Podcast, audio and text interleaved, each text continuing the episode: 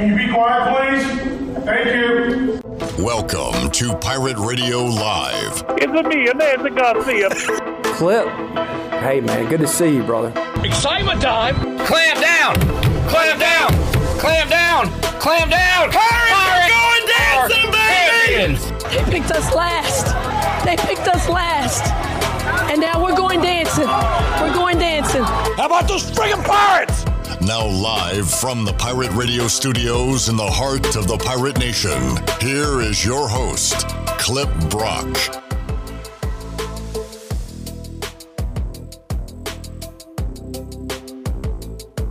Welcome in to a Friday edition of Pirate Radio Live. Clip Brock here with you inside the Pirate Radio studios, coming to you today on Pirate Radio 92.7 FM in Greenville, 104.1 in Washington. You can find us on 1250, 930 online, PR927FM.com.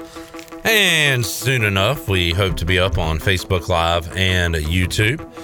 As uh, we've got our best people working on it right now in Studio B to get us on video on today's edition of PRL. Got a lot of things to talk about, including Pirate Baseball, which right now East Carolina trying to walk off UCF as they bat in the bottom of the ninth inning. It is two to two. So uh, we will tell you what happens at the conclusion of this one and I guess have a uh, ECU baseball post game show. Joining us on the program today will be Brian North coming up in about 20 minutes or so to touch on everything going on in the world of sports.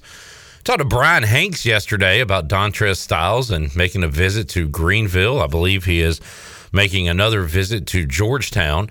Uh, but what is the likelihood that we could potentially get the former Kinston star here to Greenville? We'll see what uh, Brian North has to say about that. If he's got any insight, has talked to people, knows people around that area. So we'll talk about that and a lot more coming up with North later on. We'll have our weekly NFL chat with Tony Dunn. We do it in season and off season. So we'll talk some uh, Panthers draft, talk uh, news and notes going on in the NFL as we uh, continue to look forward to the end of the month when uh, a lot of teams will be taking quarterbacks. Still got the Lamar Jackson situation out there. I guess, I mean, we still got the Aaron Rodgers situation out there, right? We all just kind of assumed uh, that we knew what his path was going to be, but uh, we're still waiting for that to become official that he is going to the New York Jets. So um, the Jets did sign a backup quarterback, and it was Aaron Rodgers' old backup quarterback, Tim Boyle.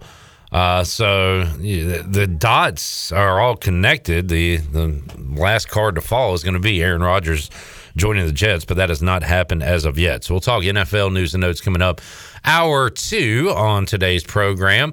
The voice of Dowdy Ficklen Stadium and Minges Coliseum, Morgan Ahlers, will join us coming up at five o'clock, and we'll have an update from Augusta in hour number three with Mark Greenhalgh, Golf Shop Radio Show as a good day for Harold Varner III. We'll get you up to date on that on the Buccaneer Music Hall leaderboard presented by Dub Buck. Buck. And looking at it right now, Brooks Koepka lapping the field at 12 under par in first place. And then you've got an amateur in second right now, Sam Bennett. Jon Rahm is uh, seven under par. Then there's uh, Morikawa and Hovland at six under. So that's what the top of the leaderboard looks like. Harold Varner the third right now tied for 27th as he is one under par. And the projected cut looks like it's going to be plus two as of right now. So Harold Varner III will, for the second straight year, uh, be playing on Saturday and Sunday in Augusta. So that is uh, positive news for HV3 and the HV3 fans out there. We'll talk about that with Greeny coming up later on in today's program. All right, so uh, once again, bottom of the ninth at Clark LeClair and AMAC batting with one out in the ninth. It is two to two. UCF jumped out to a two nothing lead, and the Pirates able to scrape a couple of runs across the plate to tie things up. And uh, now we'll look to walk it off, or we could have extra innings. Didn't know if we'd be able to get this game in, and it has gone on for now three plus hours, and they're trying to uh, finish this thing out, and hopefully the Pirates can do that sooner rather than later. All right, we've got uh, the worker bees going crazy in Studio B. So uh, I might just be up here solo, it appears. so now I I've been meaning to tell my life story and I'm about to do that right now. November 1st, 1981. A young boy emerges. Oh, hey Chandler.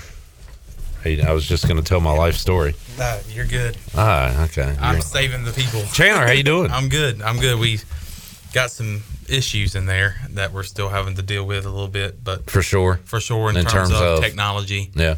Um, but really, when you say that we have the best working on it, it is the best. It's Shirley Rhodes in there um, trying to get a keyboard, I, and she's got it ready to go. So having a keyboard keyboard and mouse issue. So once that's so- solved, we can get on YouTube and Facebook. That is just fantastic news. Pirates have one runner on in the bottom of the ninth inning, one out, and uh, a small crowd today, but an energetic crowd at Clark LeClair Stadium. Kudos to the folks that braved the elements today. Shaq batting for ECU, Joey Barini out of the left side. East Carolina going for the sweep, Chandler. They uh, lost three games last week, lost the series to Houston. Since then, they bounced back in a huge way, scoring, I believe, 41 runs in three games, 41 runs in three days with the doubleheader yesterday and the win over State on Tuesday. So, man, they could really put a uh, cherry on top of it if they could walk this one off here. No doubt about it. And a guy that's up the bat right now that you mentioned earlier, Shaq, has really hit the ball well this week. He had a home run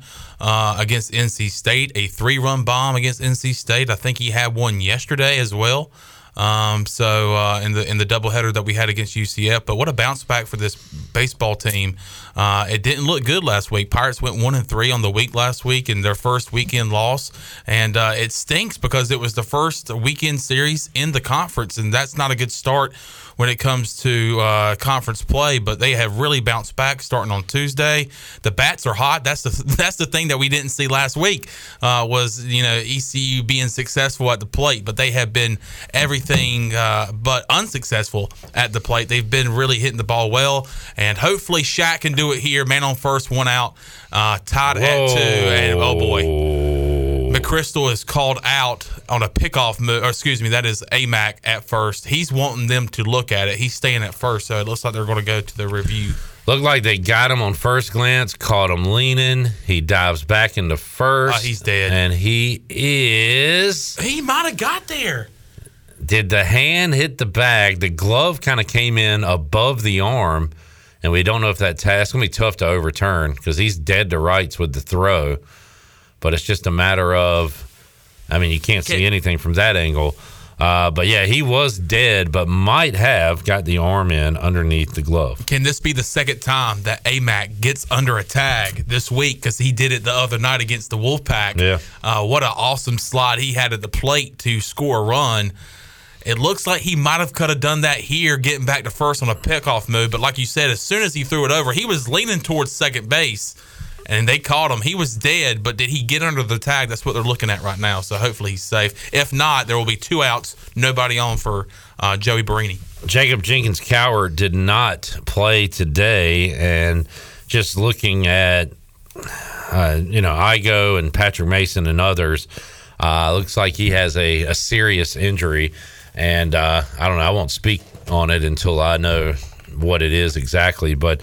Uh, an unfortunate injury for Jacob Jenkins Cowart yesterday. Um, is uh, in somewhat good spirits because I saw that the Minges Maniacs said they would give up uh, certain parts of their body to Jacob Jenkins Cowart if it would help him out, and he gave him the salute emoji. So uh, at least he's in some decent spirits there. AMAC is out. AMAC is out. The rain is coming down at Clark LeClair Stadium, and uh, that's a big second out. Now it's three and two with two outs to Joey Barini. the rain has held up all day long, and you finally get to the ninth, and it's a tied game. And if you go to extras, I mean, and there's going to be nothing but rain as Yeah. Shaq is rung up Oh looking God, at a it's really coming down now. It's coming down now, and it, I mean, the rain is going to be here for quite a while. So, I mean, how they try to maneuver to end this game? We shall see. I mean, not to go gully on you, but tie, Tie? tie. Didn't we have a tie? We've had a tie We've had a tie. in Cliff Godwin era. Yeah. See if I can find the Ah, year. I hate a tie in the record book. By the way, another great outing from Josh Groves. He goes six innings today, allowing two runs on four hits, seven strikeouts, one walk. We talk about the walks a lot with Josh. That's been his issue in the past. He knows he's trying to clean that up. And seven Ks to one base on ball today, no hit by pitch, uh, pitches. So that is uh, very, very good for him, running his uh, ERA under two. He's at 197 on the year, 93 total pitches for Josh Groves. And then since he's been out, it's been all uh, Wyatt Lunsford Shenkman, who has thrown three scoreless inning for the innings for the Pirates. So the pitching uh, has been there. Hadn't the starting pitching has been good for ECU this series. They've jumped out to such big leads, and then UCF's been able to score late in games and make it somewhat respectable. But today uh, has been a pitcher's duel on this uh, game three of the series. Yeah, and uh, you mentioned Shenkman there. What a great job he's done this year coming in relief. I remember being in Fayetteville a couple weeks ago, and he had to come in unexpectedly when Garrett Saylor went out with a pulled muscle or, or, or some sort of injury that uh, he had to get out of the game for. And Shenkman came in and was dealing and did a great job. The bat, unfortunately, the bats were just not hot that night. But yeah, starting pitching has been great this year, uh, especially on Friday night. How about Trey Yesavage? Um, I mean, the bullpen has had to be used very little on Friday night, and Sunday's been great with Josh Groves uh, going the distance as much as he can, and um, he did it again today. So kudos to the pitching out there. All right, uh, man, we got an awesome giveaway coming up in uh, hour number three today. We're gonna do a 12 pack. Mm. Uh, you just like the word 12 pack? Mm-hmm. Okay, we're gonna do. A, I just love alcohol. We're gonna do a 12 pack Mm. of apple uh, Bud Light seltzer apple slices. A four pack Oh my God! Nah, that's that's all right. of Bojangles hard sweet tea. Hard sweet tea. and lunch for two at Tiebreaker. So all that can be yours. 16 alcoholic beverages All that, and a lunch uh, for two at TB's. man, that is awesome. Um, by the way, it's always been bow time. And now it's also brew time. It's brew time, baby. Pick up Bojangles Hard Sweet Tea today at your favorite local retailer, proudly distributed by Carolina Eagle Distributing, supporting the Pirate Nation since 1989. They are playing in an absolute gully washer out there Ty, as uh, it is it is a gully down. washer. Uh, Chandler, you need to go to Studio B. It is a gully washer because it's raining and it's a tie. I mean, this is Eric Gullickson. We need to get him on the phone. I might need to see if he's available right now because this is his kind of game. It is uh, pouring out at Clark LeClair Stadium. As I look out our window here, it doesn't look doesn't look like it's raining as hard here as it does on television right now out at Clark LeClair, and we're just a couple of blocks away. But uh, that is the situation there as they play now in the tenth inning in an absolute downpour, and Wyatt Lunsford Shenkman is still in. Uh, ground ball to short, batter falls down, so uh, easy throw over to first for the first out of the tenth inning. All right, getting uh, our computer situation handled. Uh, other things going on in the world of sports right now. Uh, we'll start to talk some NBA and NHL playoffs as we get closer to that date. The NHL playoffs beginning on the 17th of April. So that's coming up in uh, a week and a few days. And then I believe the NBA play in tournament starts next week. Uh, yeah, the play-in tournament will be April 11th through the 14th. Oh, I thought it was the 17th. No, Shirley, it's not. Hey, Shirley, welcome to the show. Hi. Uh, we are working on it. We've we've Hi. solved we've solved the keyboard issue. Now we are trying to get the stream up and running. So the play-in games coming up on the 11th through the 14th. NBA playoffs officially begin April 15th. So we'll uh, we'll add that to the sports calendar. Uh, Masters update told you earlier that Harold Varner III uh, will be playing into Saturday and Sunday. So awesome news there. Spring football game on as scheduled for 11. Former Pirate uh, dropped by earlier today to the Pirate Radio studios. Uh, Dakota Marshall, he said he's going to be out there checking out the Pirates. So uh, he's not afraid of a little bit of rain. I'll tell you who is afraid of some rain, and that is these umpires and everybody else because they are taking people off the field. And unless this thing stops, uh, we might end up with a tie today because it is two to two, top of the tenth, and the players uh, are off the field, and this one's going into a delay. Well, um, while we are in a delay, uh, for the first time this year, I've got a minor league update for you. Does it involve a big giant pitcher? Well, several from last night. Several big giant pitchers, Okay. actually. Uh, let's start with Gavin Williams. That's the big giant pitcher I was referring to. Yes, Gavin Williams. Um, uh, he plays for the Akron uh, Rubber Ducks in the in Double A ball. He got the start for their opening day game yesterday. Uh, however, he they lost five to nothing to the Erie Seawolves, but he struck out nine batters over four and a third. Um, he only allowed two hits, no runs, no. Uh, he only walked uh, one batter, and he threw 76 pitches. Excuse me, 76 pitches, only 50 uh, and 51 strikes out of those 76. By the way, and uh, Trey Benton is also on the Akron Rubber Ducks. He also went uh, an inning and got two strikeouts. And uh, Bryant Packard was in that game because he plays for the Erie Seawolves, Man. but he did not. He went over uh, in the game yesterday. A lot of pirates. Oh yeah, I'm not even done yet. So that was just that that game. Then you had the Fresno Grizzlies taking on the San Jose Giants. And um, the Giants lost by a final of five to three. Carson Whisenhunt pitches for San Jose. He went three innings, allowed three hits, one run, four strikeouts, no walks, and one Zach Agnos got the save for the Fresno Grizzlies in his first game as Nice. a professional in single A ball.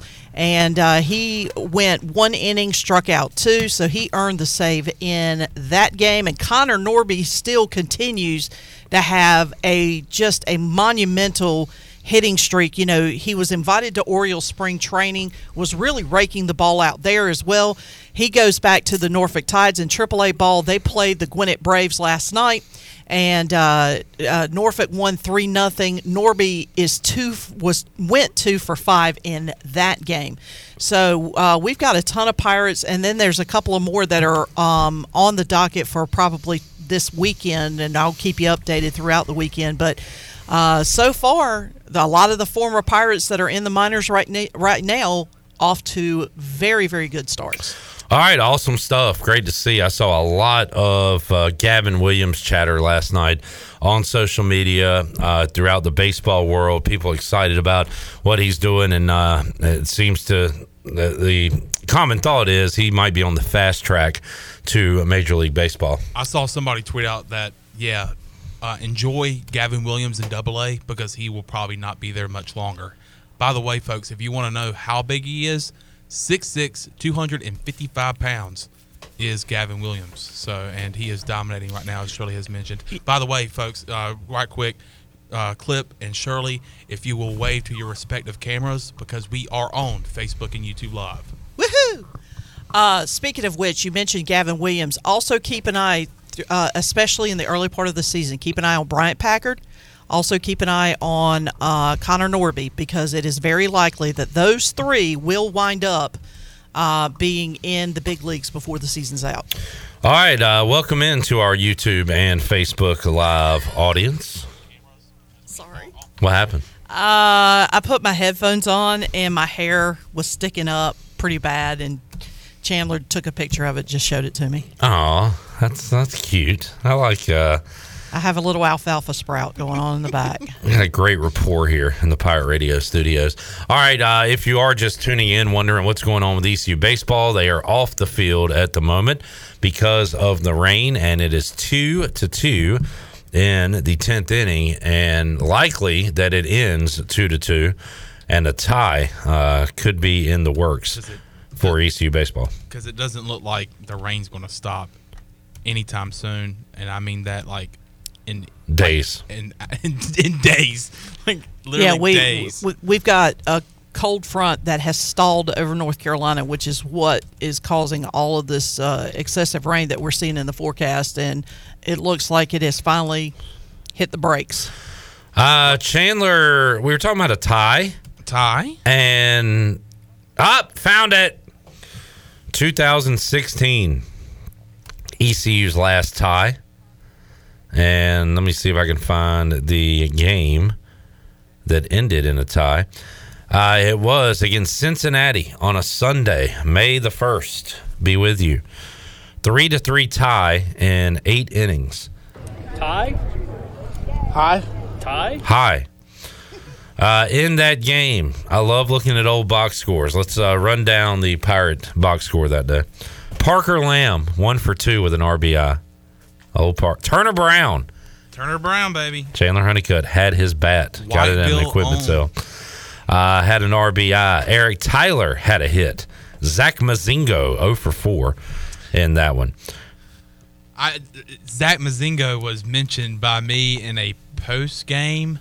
Uh, we, I think we were talking about uh, just random pirates, and I brought him up. He had a grand slam against NC State, uh, like in 2014 ish, maybe 2015 ish.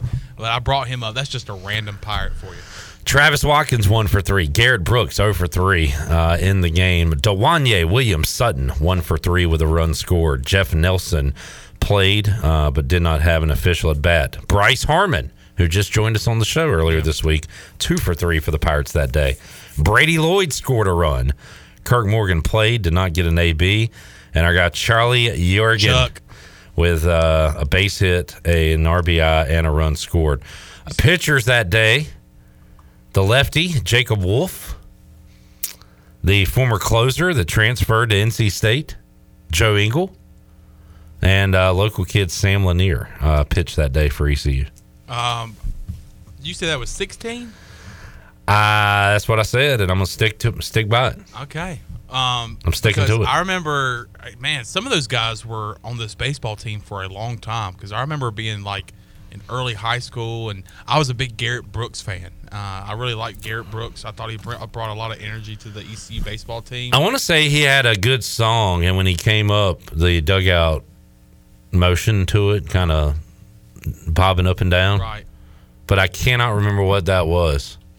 If anybody does, please let me know. But you can see Garrett Brooks. I, I've seen Garrett Brooks at several ECU athletic events, uh, basketball, and he's out there at baseball sometimes too. So All right, let's get a break in. We'll come back. Pirates uh, could be headed to a tie as they are uh, two to two in the tenth inning against UCF. The rain is here.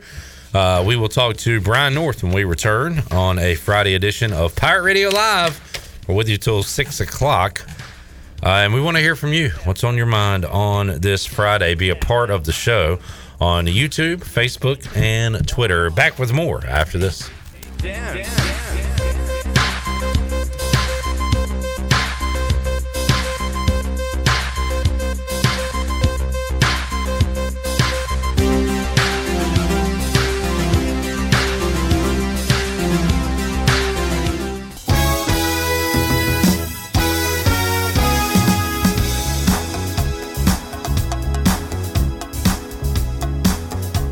You're listening to Hour One of Pirate Radio Live. This hour is brought to you by Pirate Water. Get ready to party, pirates. Go to drinkpiratewater.com to find your new treasure. 21 and older only. Pirate Water. Why be yourself when you can be a pirate? Now, back to the show.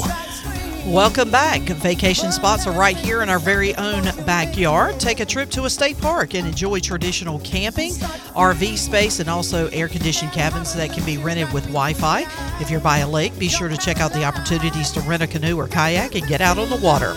Your next adventure is right around the corner. For more information, please visit ncparks.gov. Now let's head back in to PRL. Here is your host, Clip Brock. All right, well, I just turning on the Masters, and uh, it looks like they were they had paused to play but I just saw an old gentleman with an air horn hit the air horn and fans clapping, and now I'm seeing golf shots. Uh, I guess play was suspended for a moment, but looks like they're back underway in Augusta.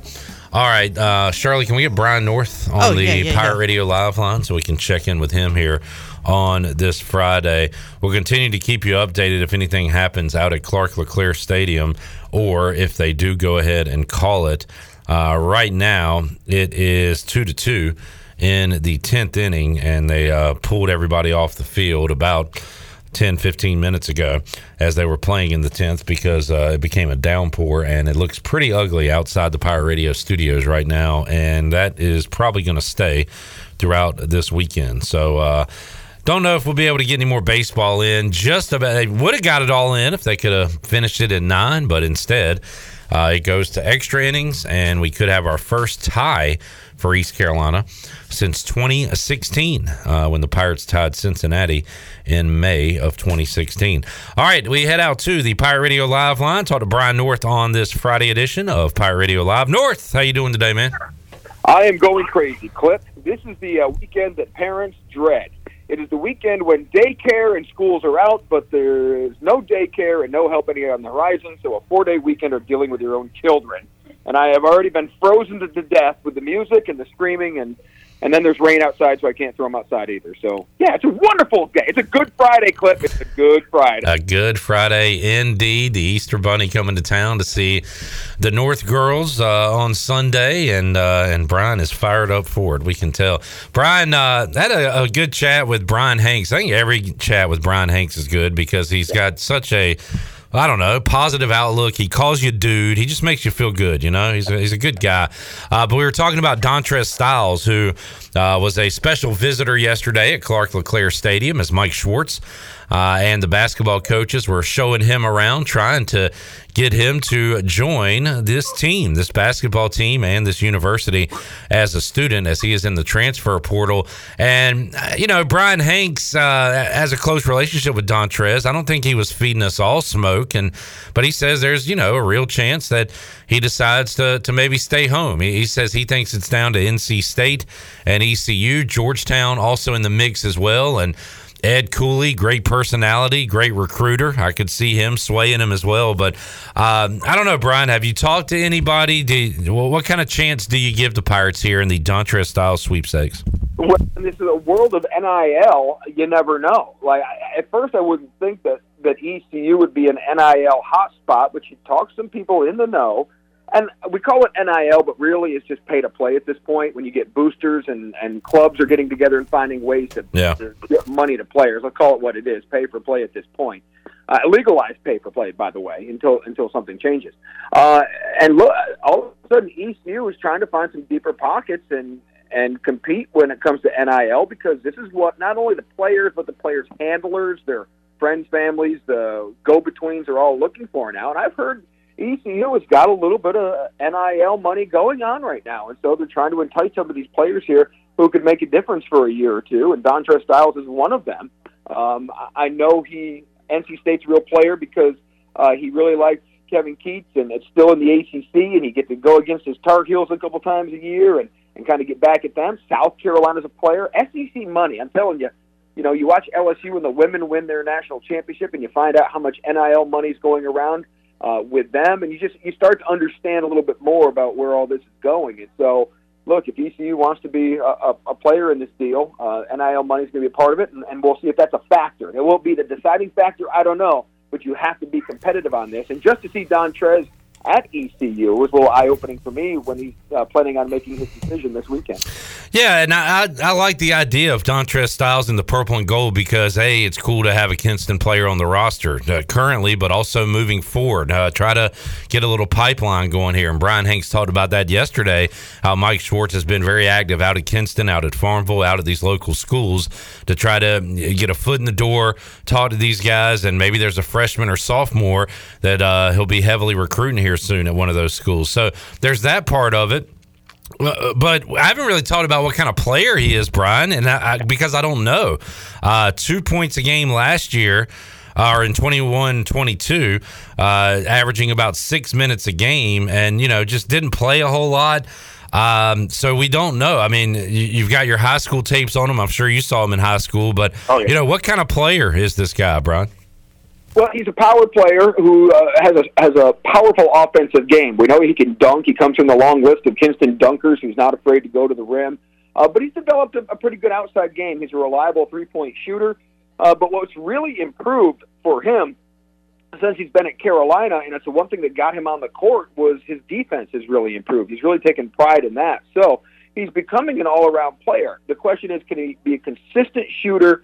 From the outside, when he plays a lot of minutes, that would be one of the things coming to ECU that we would find out a lot. He reminds me uh, a whole lot of back when in, when ECU did have the two Kinston players that they had when they had Corey Rouse and then uh, Jeremy Ingram transferred in. He reminds me a lot of Jeremy Ingram's game in that way, before Ingram had the knee injuries that kind of uh, derailed him a little bit on his career. But a power player who's able to shoot it from the outside, basketball smart, uh, likes to play defense, and just a really nice guy. And then you look at the academic side, which no one really looks at in this day and age with NIL, but academically, he's very gifted. I think he was third in his class at Kinston.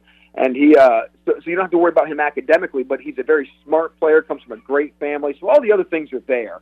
It's just a kid who just wants to play basketball. And he went to his dream school hoping he would play and just was never given that opportunity for who knows why. I mean, I think everybody questions it, even players that were on the team, why he didn't play more. But Hubert Davis had a really short bench for the two years he's been the head coach. One year it paid off, this year it did not.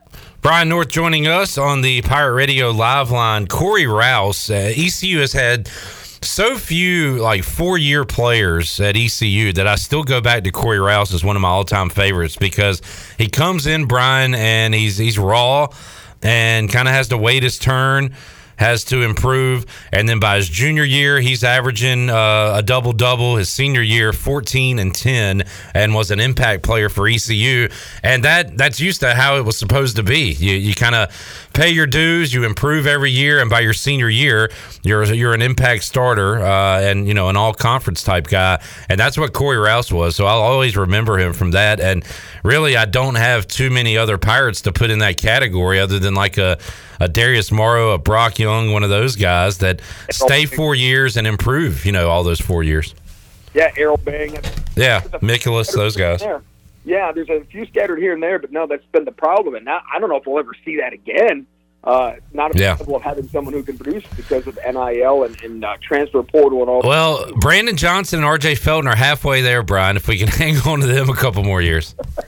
And you talked about Coach Schwartz getting out and recruiting and trying. We, look, we've been talking about this on the radio for years. Yeah. I would, if I were the head coach, I have guaranteed spots on my bench from somebody from Farmville, somebody from Kinston, and and you know a couple, couple other places. And I would guarantee kids east of 95, if you can play, you're coming here and not run them off like they've always done.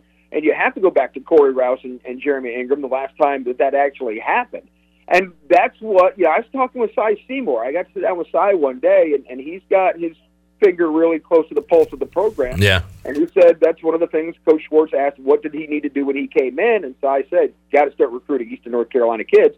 And you look at what he's he's got a commitment from a kid from Goldsboro. He's got somebody from up in the Rocky Mountain or, or Southern Nash area, somewhere around there. So he's he's starting to, to listen to some people and, and find some players that, that fit that mold. Now it's can you do it consistently and will it pay off and can you get uh, the program to pay off by doing that? So I like what he's doing so far in the limited time he's been here. It seems like he is doing what other coaches in the past have not, besides maybe Bill Herrion, and even Bill, I didn't think did it great. Was go after Eastern North Carolina kids and try to keep them home. Yeah, and I was excited to see Kentrell Barkley and Jayden Gardner, two guys kind of from the Triangle-ish area, right, Brian? Uh, but you know, somewhat Eastern North Carolina, but local kids come here and saying, okay, that could be the start of something big. It it wasn't. Uh, they both transferred, which um, just goes to further indicate why you should never get excited about anything, folks. You only get let down. Uh, but um, I, I like to see guys like that come in here, and and I hope that it can be a consistent thing, but you know, at a spe- there's nothing consistent about college athletics or sports these days. Those days might just be long gone. So Right, and that you know, and Damian Dunn is a kid we haven't even talked about. Yeah. Now, don't be surprised if Damian Dunn goes wherever Dontrez goes. Not that I know they're super close, but there could be a Kinston connection there. That I know they wouldn't mind playing with each other again, right? So, um, not that they're a package deal, but uh, don't be surprised if they both end up at the same place. I don't know if that'll be ECU. I think NC State, I think, has the edge right now. Um, but it's nice that ECU's even in the conversation with both Dunn and Styles. And Yeah. Damian said this is where he wanted to go originally. So at least there's something positive there if you kind of look at it in a weird, twisted kind of way that, that guys do want to come play here at some point or are entertaining coming playing here. Now you just got to finish the deal, and then they've got to perform on the court and, and finish things off that way as well. Yeah, Damian, I know uh, if there's any sour grapes from you not being recruited hard enough to come here, you've already hit the dagger three uh, buzzer beater against ECU. We'll call it even, and now you can come here and play and, and finish out your career. The thing with Damian, because he played at Temple, and not like Temple's a horrible basketball place or anything, but I think he wants to go to a bigger conference to challenge himself in that way. So that'll be the one thing I think that keeps him from coming to ECU. Is Yeah. been there, done that in that conference. He wants to try a, a higher level. That's just I, I haven't talked to him about it. That's just kind of me thinking through his brain, which he probably wouldn't want me to do. But um, I, I would think he ends up probably in the ACC because he wants that next challenge in his career. I saw. Uh, do you know the North Carolina player Brian that transferred to Hawaii? I know of him. Yeah. And I know he, he played some his freshman year and hardly played at all this year. Now he's going all the way across the country. Dude, if I'm Hawaii, I make that like, hey, like you know, this is the the senior center. This is where old people come to retire, or in this case, old college seniors come to finish out their college career. You live in Hawaii.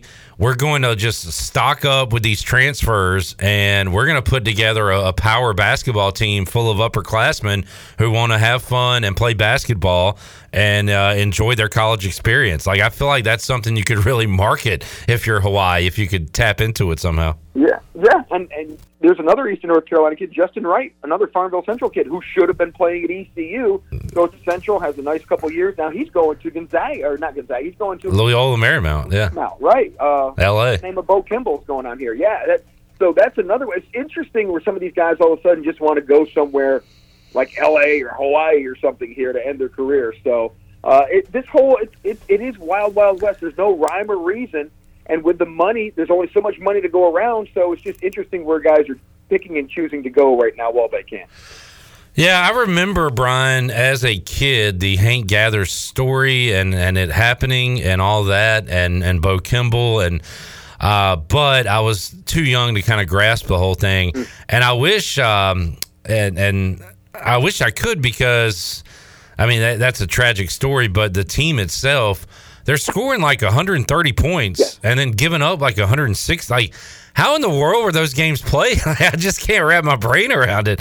They were the only team really doing that. Was it Paul Westhead? Paul Westhead. Paul Yeah. Westhead, yeah. He, he was the mad scientist. He cared nothing about defense. He cared, and he was not a, a classically basketball trained guy. He was like some weird professor who came up with this idea, and his high school team let him coach and try it, and the stores started scoring like crazy, and then it worked, and all these colleges kept uh, having him do it, and he really hit the mark when he was at Loyola Marymount, and boy, Hank Gathers, man, he could get up and down the floor, and and he was an amazing guy to watch. It reminded me so much of Len Bias, not the power game, but that kind of talent that, that just ended so tragically early. And and then Bo Kimble honoring his teammate is what he'll always be remembered for, shooting a, a free throw left-handed because Gathers was left-handed. But but no, Paul Westhead, you know, he won a won a title with the Lakers, right? It was Magic Johnson's uh, rookie coach, but he was in the NBA. Um, had a crazy style, but it wasn't crazy as that. Then he went to college and it got really nuts, and then uh, he's had a couple of different stops. But he definitely was a, a interesting human being, the, the mad scientist type, who uh, just wanted to score points. And A little uh, Leachish, maybe for a football comparison. Could you make a Mike Leach comparison? took the name took the, the name right out of my mouth. Yeah. Outside of he didn't like pirates as much, and he wasn't as fun of an interview. tangent to make you laugh. Yeah. No, Westhead was a different kind of cat now, and uh, certainly he would wear, wear himself out in, in basketball circles because he didn't do things traditionally. Uh, they made three straight tournaments from 88 to 90. Um, and here's the tournament runs. In 88, they beat Wyoming in the first round, 119 to 115. Second round, lost to North Carolina, 123 to 97. They go back to the tournament the next year, losing the first round to Arkansas, 120 to 101. And then in 90, they go on a run. They win three games. Uh, they scored 111 in the first game. They beat Michigan 149 to 115. I want to see that game. I want to watch that entire game. They then um, Man, who was the coach at Alabama? Was it like Wink or something? He used to wear those ugly jackets in 1990. Yeah, yeah, yeah, yeah. Uh, I can't remember his name. uh, yeah, yeah, yeah, yeah. Um, they beat Alabama 62 to 60 to say, hey, we can play a low scoring game. And then they lost to that great UNLV team 131 to 101. That is just uh, insane because, again, no other scores are looking like this in the country, right, Brian? no, Wimp Sanderson. Was the Yeah, yeah. Yeah, there it is. And, and here's the thing with those Loyola Marymount teams. They didn't shoot a lot of three pointers. Like they weren't a three point shooting team. They just ran like crazy up and down the court. Yeah. And would fast they would fast break even when in a half court offense. Like their half court offense was a fast break. so it was uh it was just nuts how they would uh, go about it. But no, it was it was uh certainly it stood out. And see now you're taking it even further down the rabbit hole. You said Wyoming. I remember they Wyoming had a player named Fennis Dembo, and so Fennis Dembo was a big uh, uh, NCAA tournament star one year when it came to the NCAA tournament. Man, love those uh, random names uh, when it comes to tournament time. And uh, this year, the name that stood out, at least for me watching it, uh, Markquis Nowell from Kansas State. I honestly didn't know a lot about him going into the tournament. And then the little guard uh, put on an absolute show. Uh, but the team, of course, was UConn. How about them just steam making it boring, Brian? Steamrolling everybody uh, through the uh, through the way to get a championship. And San Diego State cut it to five in the second half. That's as close as they got. And Tristan Newton, uh, Sanogo, and and really a great team that Dan Hurley assembled, uh, cutting down the nets on Monday night.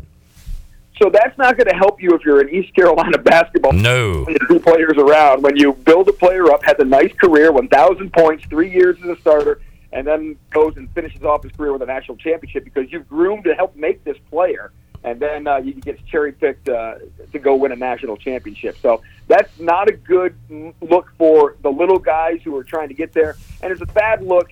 Unfortunately, when you have a Final Four, when you get three out of four who have never been there before, and the one blue blood just steamrolls everybody, and they did it the whole tournament. It wasn't just Yeah. the three newbies in the Final Four, but that's what people will remember, and that's what the elitists will hang their hat on. And see, you can't compete with the Blue Bloods, and, and even though UConn just came out of the AAC and it was in the Big East for one or two years, but um, interesting. I hate I hate how it ended because you know you know me. I love my smaller schools and the opportunity for everybody to get a chance. And when you get a Final Four with three out of the four there for the first time, but uh, the, the the one big name goes on and win it, that kind of it kind of stinks because it doesn't help your cause when you want to have to have more of these Cinderella stories. Yeah, FAU was fun, Brian, but it's not going to be as fun when they're in Minges Coliseum as like a top 25 team next year. yeah, it, it'll be fun to watch, but maybe not the result. Uh, we won't because if, and that is a, you have to say this with everything these days, obviously, but if, if May stays there, they had one of the youngest teams in the tournament, so they can bring back everybody if everybody chooses to come back.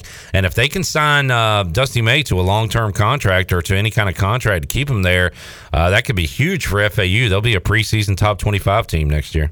Boca Raton's not a bad place to live, especially during the winter when basketball season's going on. It's a matter of can they get the fan base to be passionate, Right. and they get NIL money because now these guys are under the been in the spotlight.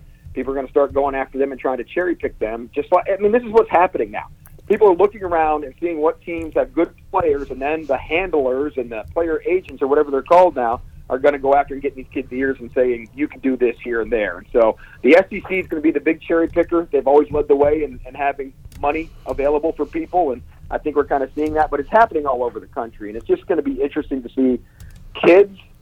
Temptation is the hardest thing to deal with in life, no matter how old or young you Yeah. are and how much money you have or don't have. But temptation is the hardest thing to deal with, and when somebody tells you you can have more over here and life is going to be better over here, can you have the common sense to do what's best for you in the long run? And that may be for Tristan Newton. I think it was a good move to go to UConn. I think Yeah. he enhanced his career, but that doesn't happen for everybody. So you have to look at it and say, what is the best move for me personally, and can you resist temptation if that is the best move for you? Brian North joining us. Uh, update for those of you checking in, not sure what's going on at Clark LeClair. 31 minutes ago, uh, the tarp came out. They went into a rain delay. That's the last official update from the main ECU baseball Twitter account. As I look outside, I still see some rain coming down. So, could Brian end up with our first baseball tie since 2016 if they're unable to get back underway out there, tied at two in the top of the 10th inning?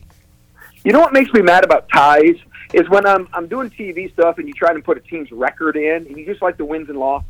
like hockey records drive me crazy, especially now with Oh yeah, overtime win, or you get a point to go to overtime and lose. Yeah, yeah. and I just want wins and losses. So then when you get you know, like into baseball, it's not supposed to have ties, and now I got to put this tie in when I'm putting in the record into a graphic or something. That's just, uh, and that's just a first world TV problem. But that's just what I think of. I'm like, oh, now I got to put this dash one in for the rest of the year when I'm putting the record in. That's why I hate it. it's very annoying. It's annoying too, just to look at when the, you're looking at standings and you're like, so are we above this team? Below? Where are we? I, that that one little one at the end just uh, makes everything confusing. But all right, what are the? Uh, we had Eric on YouTube earlier, and we'll talk about this. That uh, Cadbury eggs or Peeps? Which one is superior in the Easter basket? Oh, Cadbury eggs, man. Peeps should just be banned for life. Those things are just. I was. At, I did Brian Hanks tell you we were at a, uh, a big old cooking contest last week, big old True Smoke barbecue contest last week. And long story short, they had to put secret ingredients. They had one hour to put secret ingredients in Hmm. uh, into their mix, and one of the ingredients was Peeps last week. They had to put Peeps into their presentation. Oh, oh, oh. So it was like uh, that show on Food Network where you get a mystery deal. So Yep, chopped. They had high C uh, uh, fruit drink, uh, and some uh, jalapeno sausage and uh, some, some kind of cheese. And they had to mix these all in with some other stuff. But that's where Peeps came in. I, I saw some interesting things done with Peeps, but I have no use for those things. Yeah, I'm not a fan of either one. Uh, but hopefully, uh, your girls have a fantastic Easter, Brian, and uh, appreciate you joining us on the show today. And uh, try to survive the weekend, man.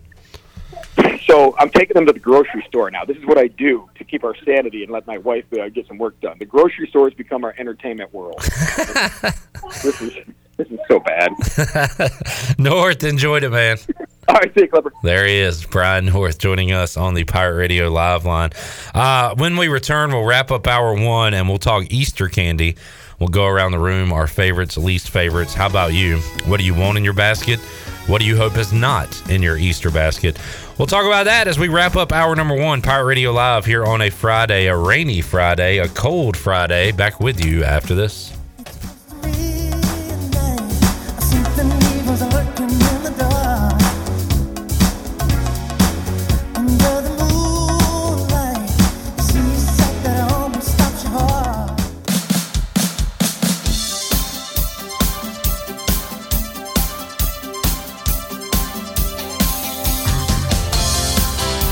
You're listening to Hour One of Pirate Radio Live. This hour is brought to you by Pirate Water. Get ready to party, pirates. Go to drinkpiratewater.com to find your new treasure. 21 and older only. Pirate Water. Why be yourself when you can be a pirate? Now, back to the show.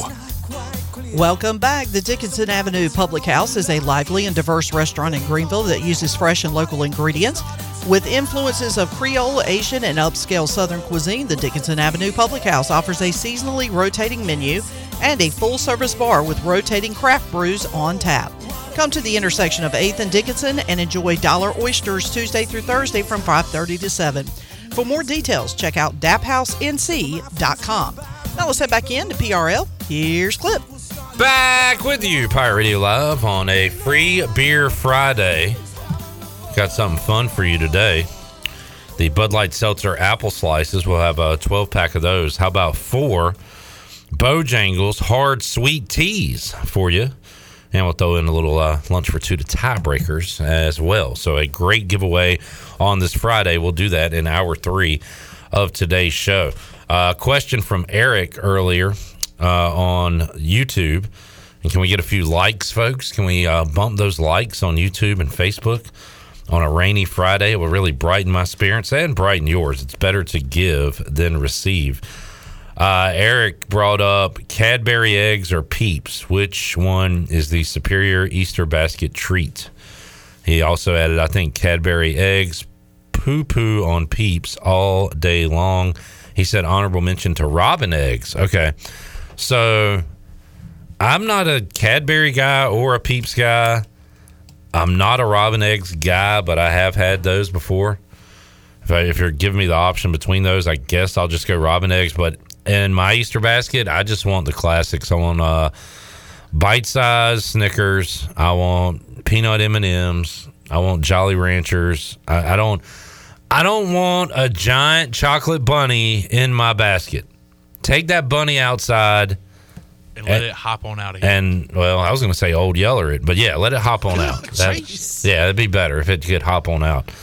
I don't want any of the specialized Easter candy. By the way, jelly beans are only around during Easter, so get them now, folks. according to Jonathan Ellerby. One of the worst takes I've heard from anyone ever on any subject. uh, so for me, leave out all the specific Easter treats and just give me the classics. Uh, Chandler, what do you want in your Easter basket? Uh, Starburst jelly beans. Mm, okay. I feel like uh, Lily would be a fan of those. Good call. Shirley? Uh, definitely robin eggs because those are my favorite. I do also agree with the Starburst jelly beans. Um, I do, um, believe it or not, I do like the licorice jelly beans.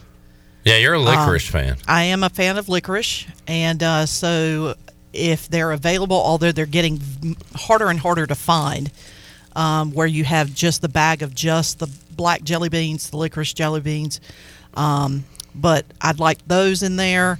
Um, maybe throw in like those, not the big chocolate bunnies, but the little tiny ones, but make them kind of like a Nestle Crunch type chocolate. Uh, I can go for that. Yeah.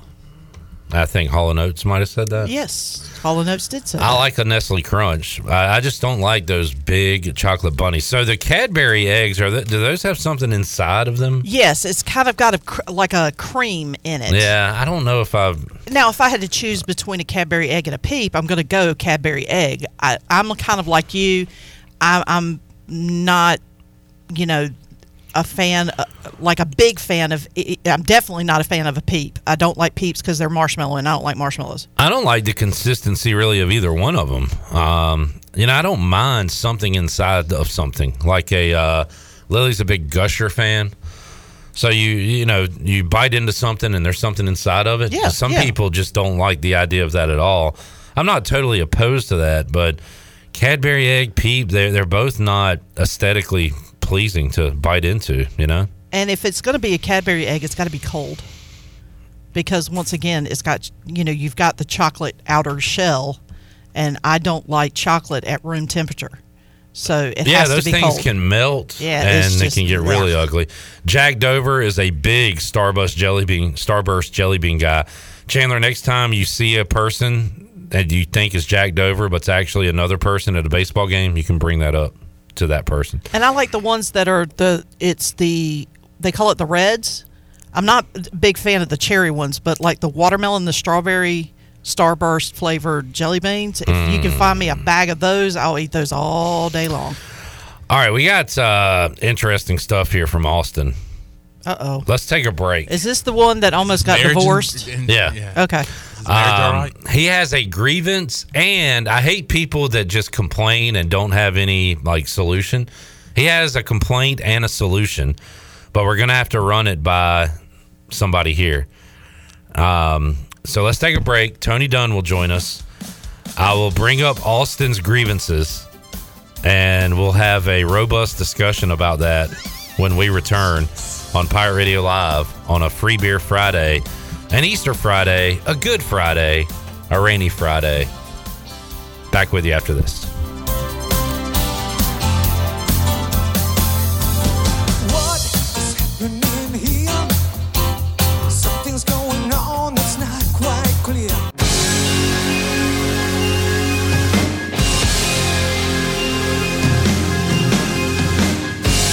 You're listening to Hour 2 of Pirate Radio Live. This hour is brought to you by Country Mart. Country Mart is open every day and has two locations in Bethel on Highway 11 and in Stokes on Highway 903. Country Mart, fueling you up with great food and your engines with great gasoline. Now, back to the show. Welcome back. Do you need custom t shirts, apparel, or promotional items for your business, organization, or event?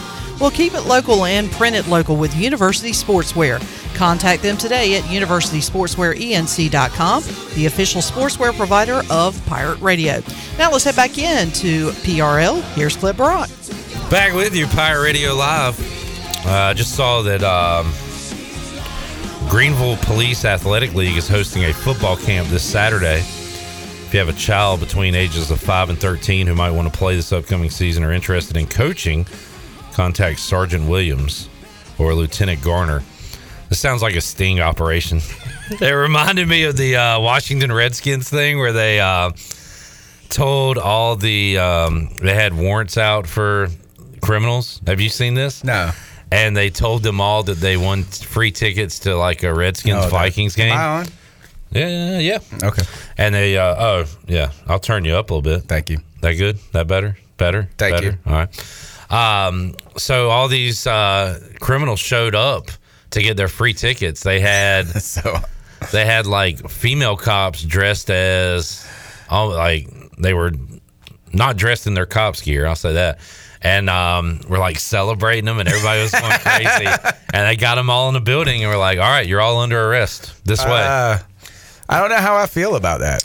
In some ways, uh, I think it's hilarious. yeah, actually, I mean, I do.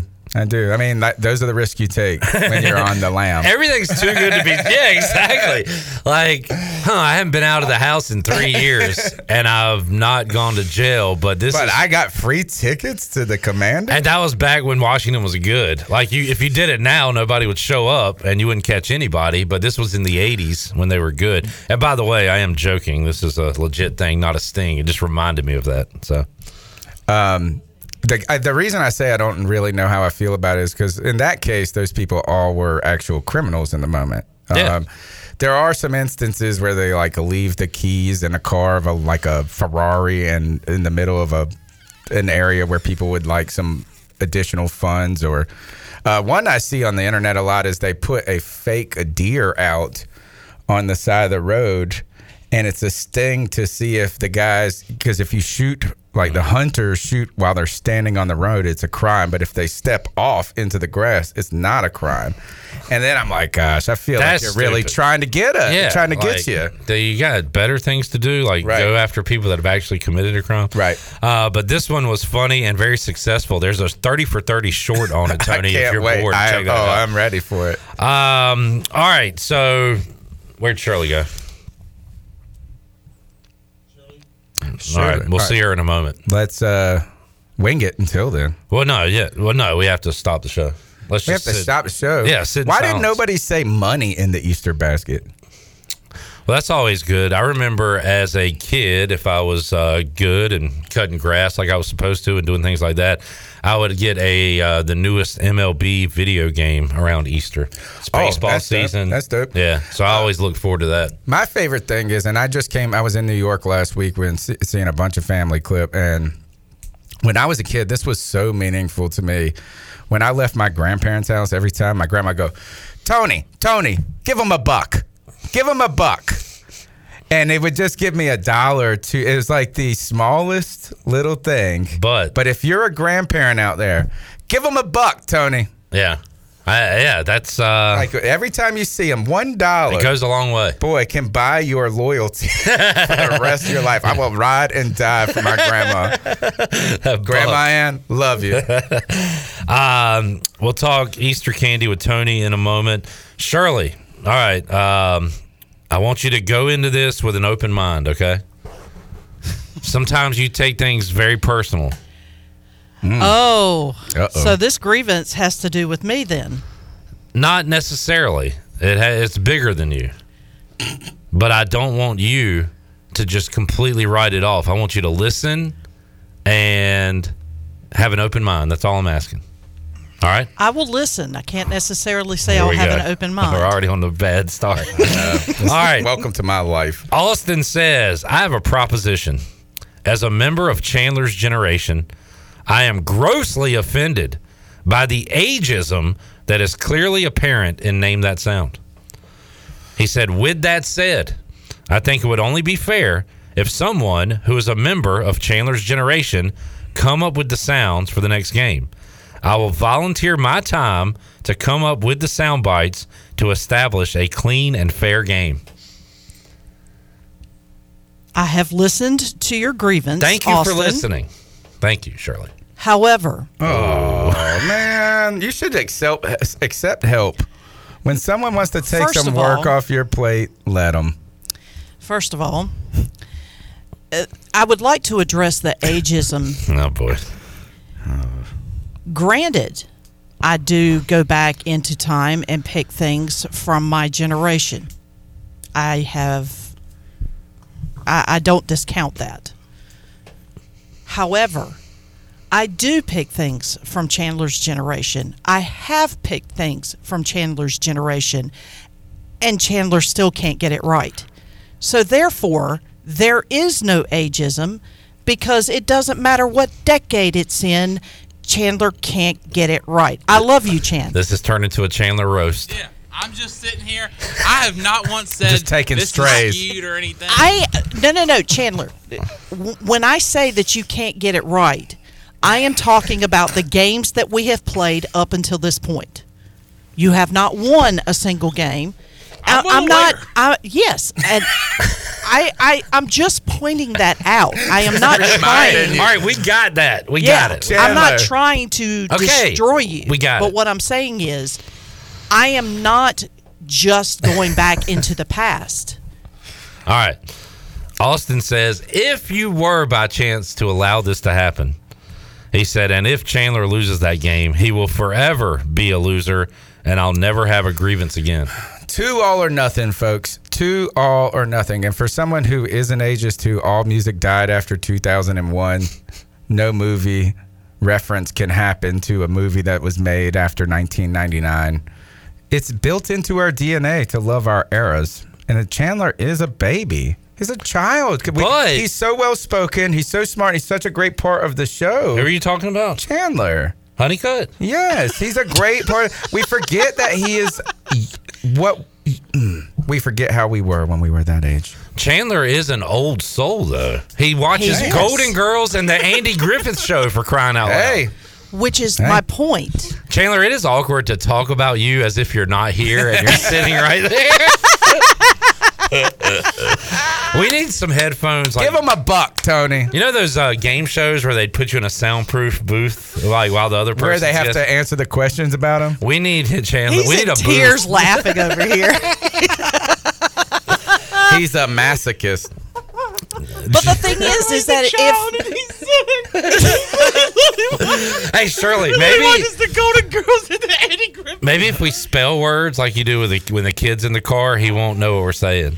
okay, Should we so should we change the G A M E? no, N O. He's a e, he's a L O S E R.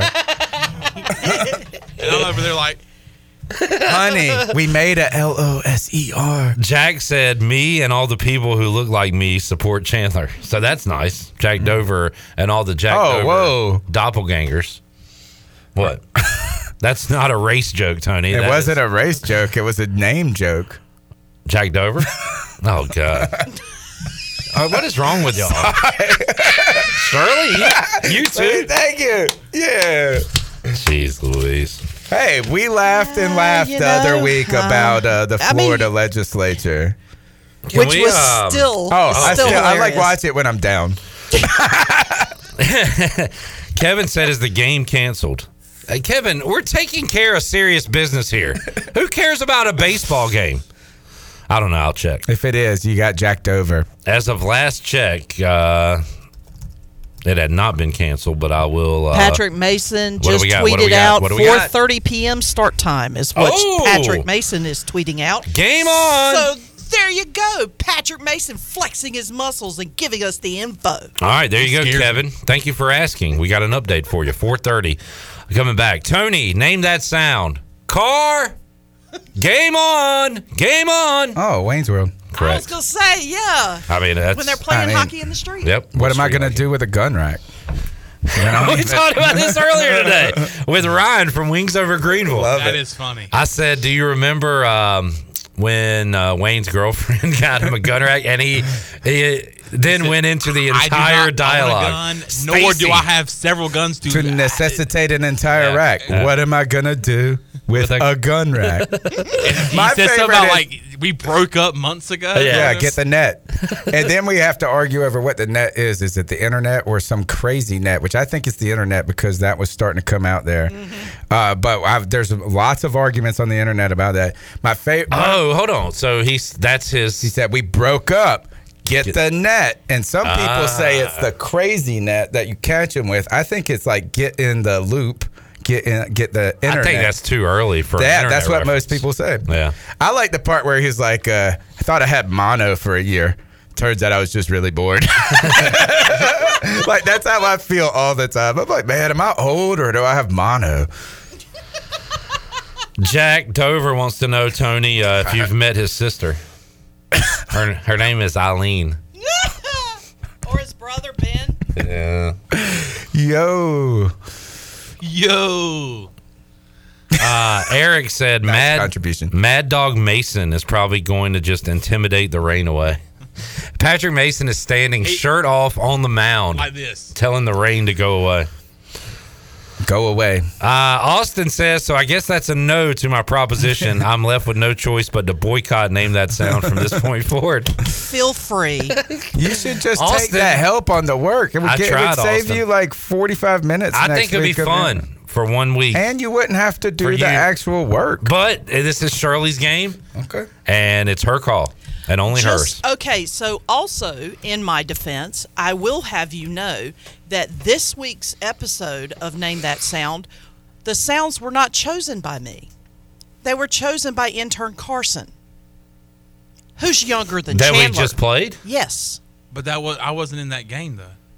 correct. But what I'm saying is, is that if I'm being accused of ageism because I'm picking things that are from my past, You just had a guy that was I even just- younger than you. Yes. Okay. So instead of us getting defensive here, what we should do is say, "Hey, we've already got a plan to to eliminate bias in this Yeah. game because Carson is doing it. Austin, give the game one more ch- chance, yeah, there you go, and then Tony. we'll take your sounds because." Hey, that'll save. Take an hour off next week, Shirley. On uh, me. How on about this, Austin. Shirley? Shirley, moving forward, a- and you already know this, and you already try to do it, but moving forward, you will keep ageism in mind when you make the sounds. No, don't. Don't mention No, ages. no, Just say don't no to mention that. ages. Just Shirley- say no to that. Shirley It's does not okay. bend. See, first of all, She does not bend over. First of all, no, I don't want a long list. Does my name sound like bend over? No. okay. Here, here's my thing. I try to pick things that are not only from my generation, but your generation and Chandler's generation. I generation. know, I know. I try to make it even because it's got to be something that you're familiar with, something that Chandler's familiar with. Y'all still can't get it right. It's not me.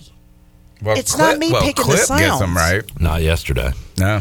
But what I'm saying is, took a L. this week I actually because it just so happened that this week I had a lot of work to do, so I asked Carson to do this for me. So you can't even blame me for ageism when Carson's the one that picked out the sounds. All I did was just follow his list. All right, Austin, we tried. The game goes on. Kevin is uh, bringing all the positive news to the show. He says a tree just fell on some people at the Masters. Not good.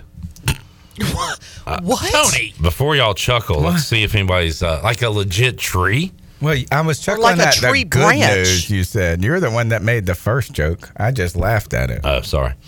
Uh, I, I will check on Twitter to see if we have any. If a tree falls uh, on, On a Tiger player Woods, at in the Masters, does it make a sound? No, because someone held up a sign that said "quiet." Man, we we were quick on those jokes. You kind of stepped on my Tiger Wood tree falling the Tiger Woods. Oh, While you're doing stepped on that, joke. when you have a chance, uh, clip Yeah. while we're trying to uh, to validate that statement. Uh, Travis Kelce threw out the first pitch, Okay. and it is ridiculously bad. I don't understand how. First of all, really. All right, I'm watching it now. Oh my God, spiked it. Wait, was that a joke? Was he like? Oh, I thought he was like trying to cover home plate afterward. Look at this pitch. He just. Oh, sorry. Mm. Spiked You know what that ground. is? The you don't know the mound drop off. You know what I'm saying? He's It's not like- on a mound. He's not on the mound. He's He's standing in front, front of, of the it. Oh. he thought he was on a mound. He was preparing for it. I don't understand how any human, but much less an athlete, can screw up these first pitches so bad. I get the nerves factor and everything, but like everybody can play catch, right? I You would mean, think. just loop it. yeah, Just loop it. yeah. it. That's his problem too. He's trying to throw a gasser in there and Yeah. be cool, and instead he just Gronk spiked it Yeah. into the ground. I actually could not throw a baseball worth a turd one time because I helped out with my brother's uh, little league team, and I was throwing bat in practice. Nailed a kid. After that, had the yips the rest of my baseball career. What a st- what about a story? Cool, neat story. Uh, speaking of the Masters, we got the guy with the air horn back on the course, and it looks like they are pausing play again. So, uh, a lot of standing around going on. We'll uh, look into that tree incident. All right, let's take a break. Come back. We are going to talk some football at some point, but when we return, y'all are going to guess the most popular Easter candies according to Instacart. We're going to do that when we return on Pirate Radio Live. Talk Panthers, talk draft.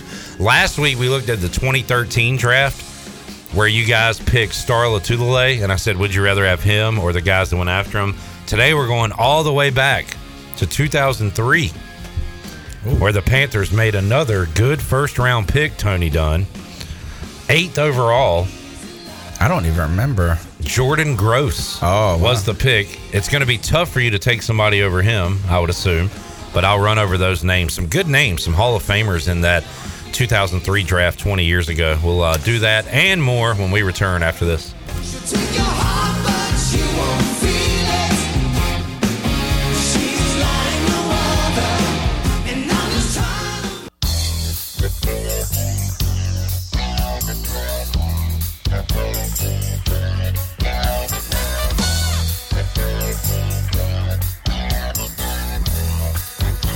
You're listening to Hour 2 of Pirate Radio Live. This hour is brought to you by Country Mart. Country Mart is open every day and has two locations in Bethel on Highway 11 and in Stokes on Highway 903. Country Mart, fueling you up with great food and your engines with great gasoline. Now, back to the show. Welcome back. Christie's Europub is the perfect place to relax, grab a bite, and enjoy a drink. Located in the heart of Greenville and just a few blocks from ECU's campus, Christie's offers lunch, dinner, and late night with live music every Sunday.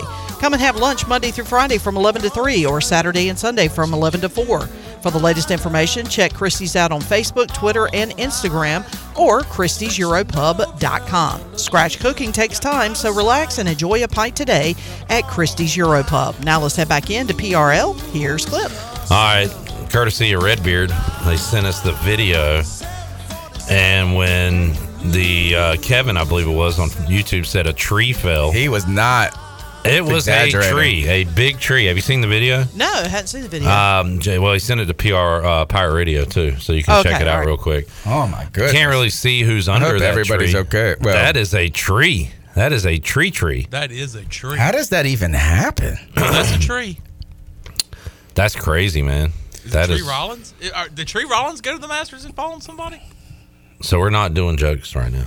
Oh. We're waiting to see who's uh if everybody's okay. He doesn't have his headphones on. He can't hear. Chandler, Chandler's doing uh, Jackie Gleason over there, roasting the guy that got hit by a tree. That's nothing. Chandler Bumps and sh- bruises. shrugs it off. Bumps and bruises. T's and P's, T's and P's. Tease. Oh gosh. Man, Happy Easter, folks. goodness gracious. All right, so um, yeah, hopefully you missed everybody. We'll see. Um, all right, real quick, Tony, uh, Shirley, Chandler. Do you think you can name the most popular Easter candy according to Instacart in 2022? Yeah, Reese's. All right, Reese's what? The egg. Eggs. That is number one. Reese's peanut butter egg is number one. Peeps. The worst. Man, what could be worse than a peep is maybe a candy corn. Well, you'll be happy to know Peeps. Oh, never mind. Peeps is number eight. I thought it was going to be off the list. You know, there's some candies that were cool 100 years ago that just need to let Whatever go. happened to a good old Werther's original? Chandler, your favorite Easter candy is Starburst jelly beans. number three on the Oh, list, my good one. friend. Good one. Shirley, you got a guess? Um, We've talked about some of them. the marshmallow cream eggs. Yep, uh, that's the, it. Uh, the marshmallow uh, uh, Starts with a C. Cadbury. But There you go. I was thinking Cad, but well, no, there's Cadbury cream egg is number five. yeah, but there's another one. It's it's like a marshmallowy with a candy shell. Do you know what I'm talking about? I, I think I know what you're talking about. Um, I can't stand them. I think they're nasty. But the they tend to, they tend to be in every doggone Easter basket I remember as a kid. What about just the straight chocolate bunny? Uh, Lindt Hollow Milk Chocolate Bunny is Yeah. number four. Yeah, that's got that's the one when you get as a kid that you gotta you're like I'm gonna eat this bunny over the next eight weeks. Uh, exactly. I don't. Yeah, some of them are like life size. terrible Not even life size of bunnies, like human life size, like a six foot. not bunny. even. It's not good chocolate usually. Yeah. Um. So what is Kinder? Kinder Kinder chocolate candy egg is number two. Oh, a Kinder egg. Kinder. Okay. Is that the hollow egg? Yes, too? the hollow egg Yeah. that had sometimes I has a split toy. one with my daughter the other night. Yeah, it's a hollow. Hershey's milk chocolate eggs is number six. Hershey's I don't Kisses even know if I've had that. is number They look seven. like little footballs. Yeah, yeah, yeah. M and M's Easter candies. That just sounds like M and M's with the package on it. Pastels. And then Yeah, yeah, It's the pastel it. colors. Brach's Jelly Bird eggs comes in at number ten. Yeah, the traditional jelly beans. So there you go. Huh. Uh, most popular in our state, Reese's peanut butter eggs coming in at number one. Uh-huh. Chandler, you're a Midwest guy. That's where they love their Starburst Easter jelly beans. Robin eggs is not even on the list. What happened to the good old candied cigarettes?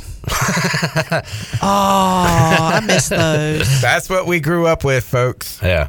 It's like cool. It's like, hey, kid, practice smoking.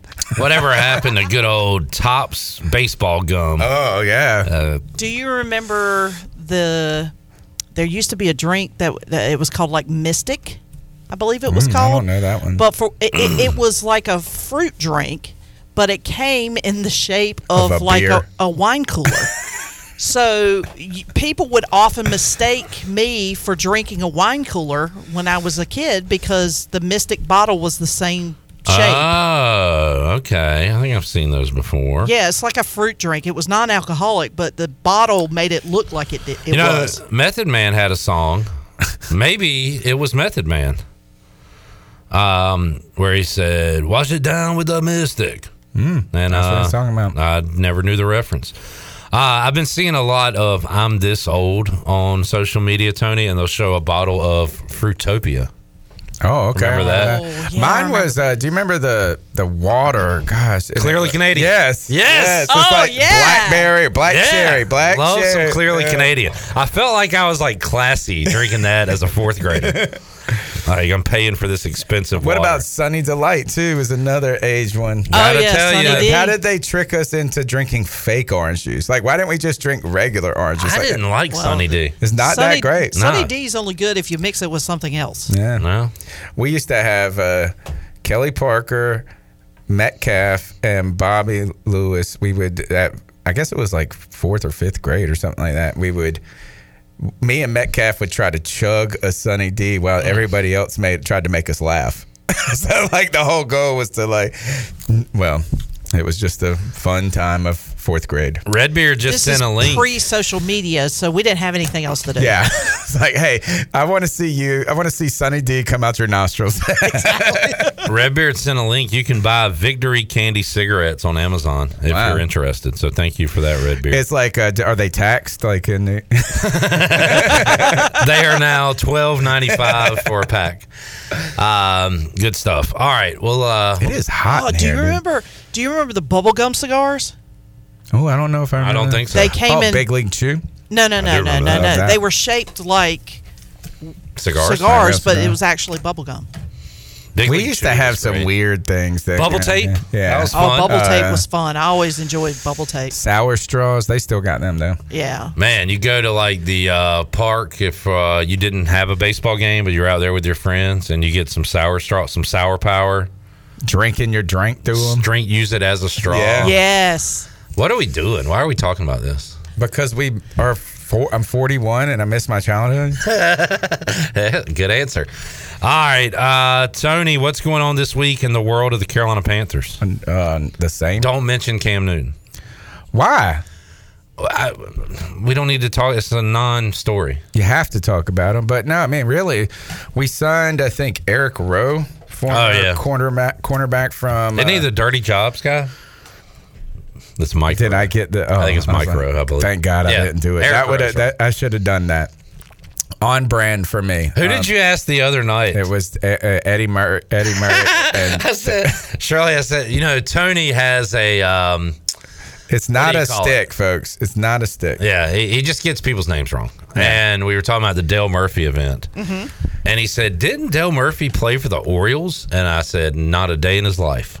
And he huh. said, Well, who am I thinking of? Ed, uh, Murray, Eddie Murray, who is a, Turns out Dale Murphy is white. a black gentleman. now, Eddie Murray. So you had your own Fred McGriff moment. Somewhat, yeah. Um, I do this all the time. Eddie Murray is a Hall of Famer. Dale Murphy is like right outside the door. So very similar, but yeah, not so similar. Anyway, Your go Dale. Murphy wishes he could be my Eddie Murray. Yeah, maybe so. Hey. Maybe so. All right. Anyway, Uh, no, uh, Eric Rowe. Let's see, Eric Rowe. He's known for talking junk to offensive linemen, uh, like and almost fighting them, which is Okay. kind of cool because he's Mix like a up. he's a little guy. Um, what else is going on with the Panthers, Chandler? Anything? Oh, I saw Matt Corral is throwing. Okay. Has everybody given up on him? Yes, I mean it's I not gonna to happen. It's not gonna happen. That's but not fair. It's kind of one of those things you hope that maybe like he'll find. Why you'll- have people see giving like- up on him? Because we're gonna pick number one. But you need a backup. Oh, you got uh Red Rifle. Andy Dalton. Yeah, it's just one of those things. Unfortunately, about the league because the rosters are so small, is because that like it's just it, it's sometimes it's timing and opportunity more so than just fair competition. Matt Corral was my guy going into the draft that I wanted. Y'all cut him. We pick him up. We end up with Howe and Corral. Howe Corral. And I'm I'll You know, be, Cam Newton wants to back up Sam Howell I heard. I heard he did. He's on his list. on his list. His list of Uh, 10. I guess really when it comes to let's see what's going on with the Carolina Panthers, We Panthers. just signed a guy from the Dolphins. Thank Man, you, Chandler. I hadn't heard. Um, Just yeah, been talking about it. look, if I mix names up, and that's my Is everybody doing their bit today? Yeah. Yours is getting names It's wrong. bit day. Yours is doing that. What is mine? Just looking like a Uh, being unhappy. jackass of uh, being unhappy. I'm happy, Tony. Don't I look happy? I'm having a great time. I can't. I don't know where. I don't know how to recover right now. um, let's see what is going on.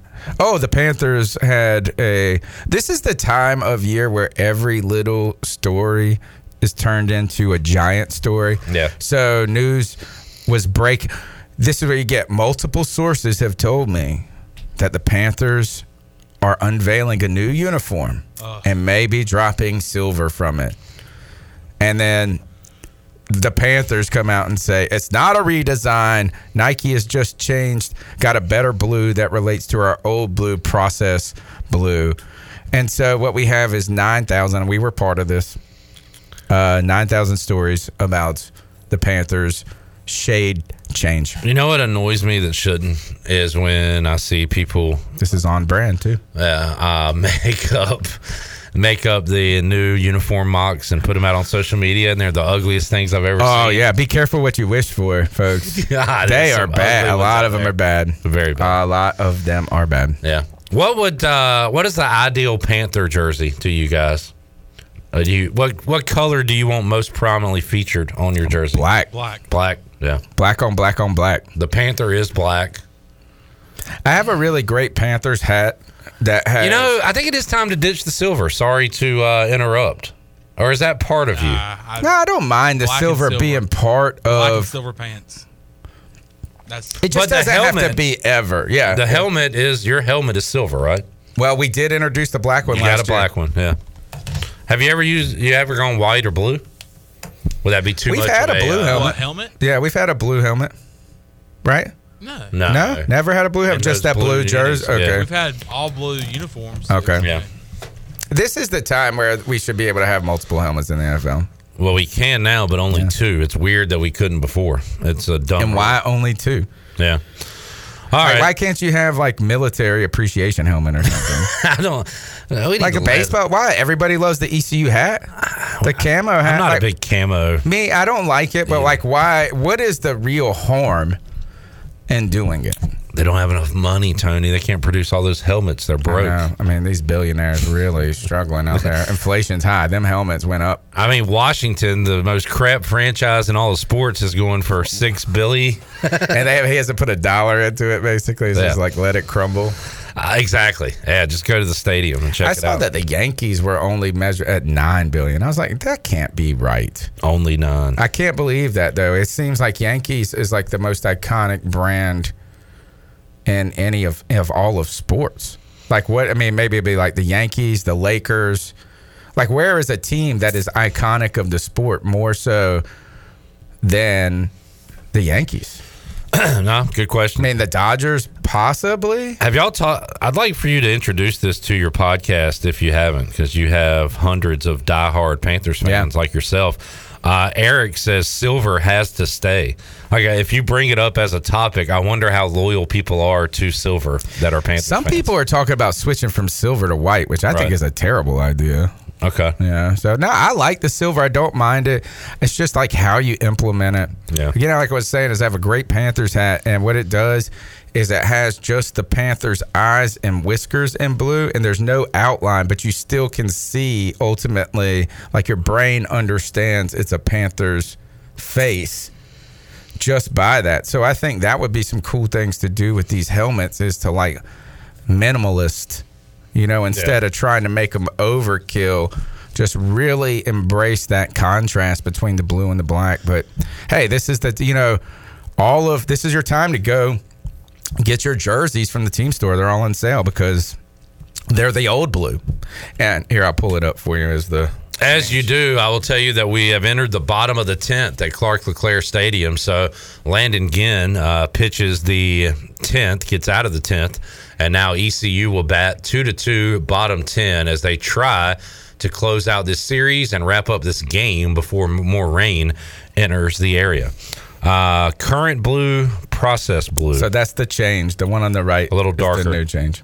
Is that legit or is that Yeah. somebody just saying like that? no nike has Okay. just gotten a new cut but like it's like you could without it being compared to the other one you wouldn't be able to decipher it really Yeah. like such a small but hey what else are we supposed to talk about All right, let's uh, go back in time. We'll do that and uh, talk about the 2003 draft, and we'll uh, mention the names that could have been Panthers other than Jordan Gross. Would you take any of these guys over Jordan Gross? We'll talk about that and more when we return. Hour two, Pirate Radio Live. Riley Johnson just got hit in the back. And he celebrates as he jogs down to first. Pirates have one on, nobody out in the bottom of the 10th on the Buccaneer Music Hall scoreboard presented by Dub Buck. More to go, PRL, after this.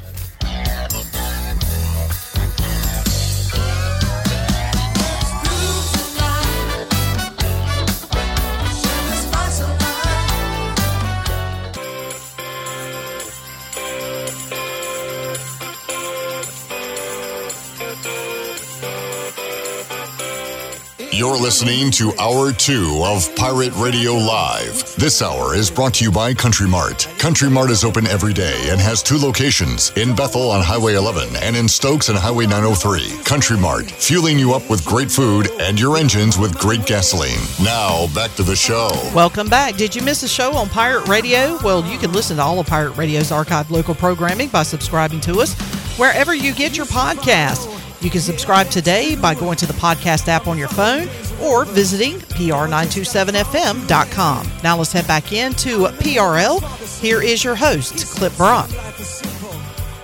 We're talking hat fashion here on the show. I was wondering why you were pointing to your forehead. we're experts at it too though Chad just sent a link and uh, or pictures. Have you bought the NFL Draft Day hats yet? Shirley, trivia question: What was uh, Kevin McAllister's brother's name on Home Alone? Was it like Bu- Butch. Biff. Uh, yeah. Uh, Biff? Buzz? Buzz. Buzz. But I responded to Chad. They are uglier than Kevin McAllister's brother's girlfriend. We're split on this show because I like them. Tony likes them. I do not. I like the dark one for the Carolina Panthers rather than the light colored one. For me, the question is Clip doesn't like the things on top of things. I'm un, I'm kind of undecided if I like that knit textured look to the letters. Josh Thomas burning a heater in the uh, jungle in the outfield, caught on camera. Arrest that man. As uh, the pitching, he really? Yeah, just burning one down. Yes, he was. Good eye, I just Clip. saw Good it. eye. What's up, Josh? Good to see you, buddy. Um, as a UCF makes a pitching change, bottom of the tenth, two on, nobody out for the Pirates as they try to walk it off. All right, um, let's do this, Tony. 2003, good draft.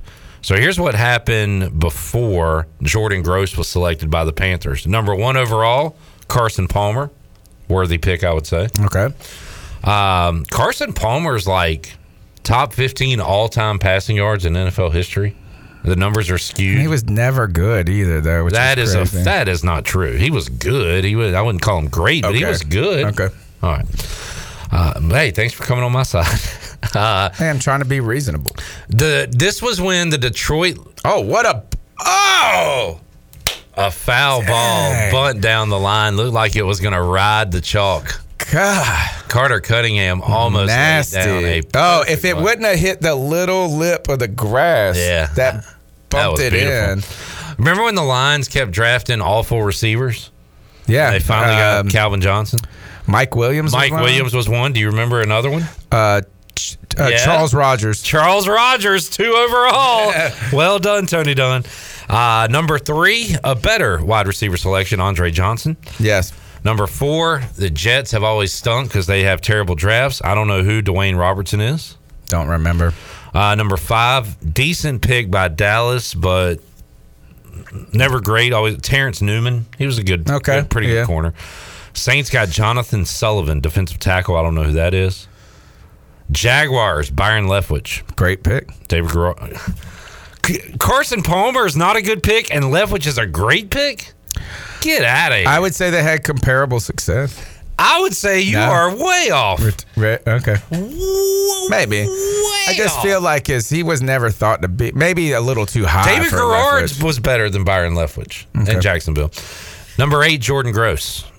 Great pick. A um, Which is crazy because how long of a career he had. do they have a Panthers Wall of Fame, Hall of Fame? Uh, yeah, it's the Ring of Honor. Is Gross? He's in it, isn't it? He's Isn't already- he? Is he in it? Steve Smith, Wesley Walls, Jake Delhomme, and uh, No, Gross yet. Who? Gross. Jordan Gross. Jordan Gross. Yes. Okay. Join in on the show. He's you'd like. watching the baseball game. He is tuned in. He I is mean- not paying attention to us. Uh, so he's already in. So that tells Yeah. you uh, that was a great pick there. All right, Tony. Here's who came after Jordan Gross. I'm gonna name the good players. Immediately after him, defensive tackle Kevin. Uh, that's a high fly ball, but a shallow fly ball, and no runners will be able to advance. Kevin Williams, defensive tackle Vikings. Uh, Terrell Suggs, Ravens. I Would you mean that one. I mean that's like kind of a a flip coin flip, right? Okay. Uh, Marcus Trufant to the Seahawks. He was a good player. Now Um, son plays in the league. Number 16 overall, Troy Polamalu. I know you love Jordan Gross, Tony, but would you take Troy Polamalu's career over Jordan Gross? I mean, yeah, like all of these, this is just like a gluttony of riches at this point, right? Is uh, I wonder what what like makes Polamalu is I mean, is it just because of his position though? Is he that much more of a successful player at his position than Gross is at, At his, his position. position, I see what you're or is it just because those positions are just so much more visually? Yeah, but not Impactful. everybody. Everybody's got two safeties out there. Not everybody had a Polamalu playmaking like he did. Like, I know, I, mean, know, he's great. He's a great player. Well, uh, so you're you're keeping Gross. I would. I mean, that's a coin flip to Okay. me. And yeah, I mean, I would be. I wouldn't be. My feelings hurt if you said that Polamalu should have been would like grade higher. Um, all right, Q- a few more guys in round one: Willis McGahee, Dallas Clark, Larry Johnson, Nnamdi Asomugha. I'm a big Larry Johnson fan. Had some uh, huge years. Gosh, Ben, thank you. He won me a fantasy. league. Back in the day when we didn't have waiver wires, and as soon as Priest Holmes Oh, got hurt, yeah. and I picked up, boom. boom. Yeah. Took me, man. Larry Johnson was had two two years of just in crazy football. I'll do I'll do some other names. Round two, uh, Peanut Tillman. Played for the Panthers. Yeah. Being a Panther. EJ Henderson uh, with the Vikings. Uh, going down the list, around, so the Panthers' second round pick was Bruce Nelson. Do you know who that is? No. A center from Iowa. Um, would you rather have Bruce Nelson or the guy that went five picks after him, Anquan Boldin? Give me Bruce. Would you rather have Bruce Nelson or the guy who went seven picks later, Osi Umenyiora? Never heard of him. Kidding. Okay. uh, round. How about these guys in round three? Lance Briggs and Jason Witten went back to back in round three. Uh, you go. This is where the draft is made. It's Yeah. landing one of these players in the third round that should have been a first round. But there's only a handful of these guys. Every year, there's only a handful, but that's where that's where great players are made. round four, Asante Samuel, Brandon Lloyd. See, Asante Samuel right there. How about this? Round five, Robert Mathis. I mean, like all pro, everything you want out of a I mean, Russian. wouldn't you say he has had a career that was just as good as Terrell Suggs? Robert Mathis? Yeah. Yeah, there, he's up there. Yeah. Yeah. All right. How about this? Would you rather just skip the draft entirely, Tony? Say, screw the draft. We're just going to pick up Antonio Gates after the draft. Because that's what happened that year with the Chargers. And begins the basketball. Yeah. Trends. Everybody's tried to uh, to find the next one. And I don't know. Like they just getting Tark the Shark as their next uh, scout. Would you say Jimmy Graham? Yep. He had a successful NFL Yeah, career. yeah, he did. You have to he say did. that. It's, it's like as soon as he left the Saints, it was much more problematic. But he had a, I mean, he was on a, a Hall of Fame trajectory with the Saints. One thing I've learned talking to you over the years, we go through these drafts during draft time. The Panthers have Great first round picks. okay. Yeah, I was going to say that. I didn't know if you were going to correct me, but yeah, they Yeah. have hit on the first round picks. Marty Hurney never. Marty missed, never missed. Never missed on the first round. He should just be the first round consultant. and then they have other guys to come in yeah, for the uh, yeah, like you two don't through let seven. him touch the rest of the picks. In the but- past 12 years, I would say the only miss that we had was Vernon Butler. and that was Dave Gettleman. Was that, and you was could that say Gettleman? you could say Kelvin Benjamin. You Yeah. could argue maybe Shaq Thompson. I wouldn't say a miss, miss, but you know, what I mean, uh, anytime that Marty Hurney picked in the top fifteen, he picked a Hall of Famer.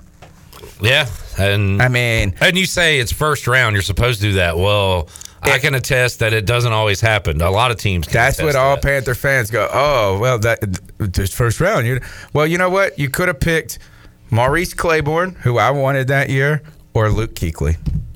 Yeah. You know, I mean, and it goes from he could pick a linebacker too, from Jon Beason to Will Witherspoon. I think he was drafted by us. Dan Morgan, um, Thomas Davis, Luke Kuechly. The list goes on. He's nailed every running back: Jonathan Stewart, DeAngelo Williams.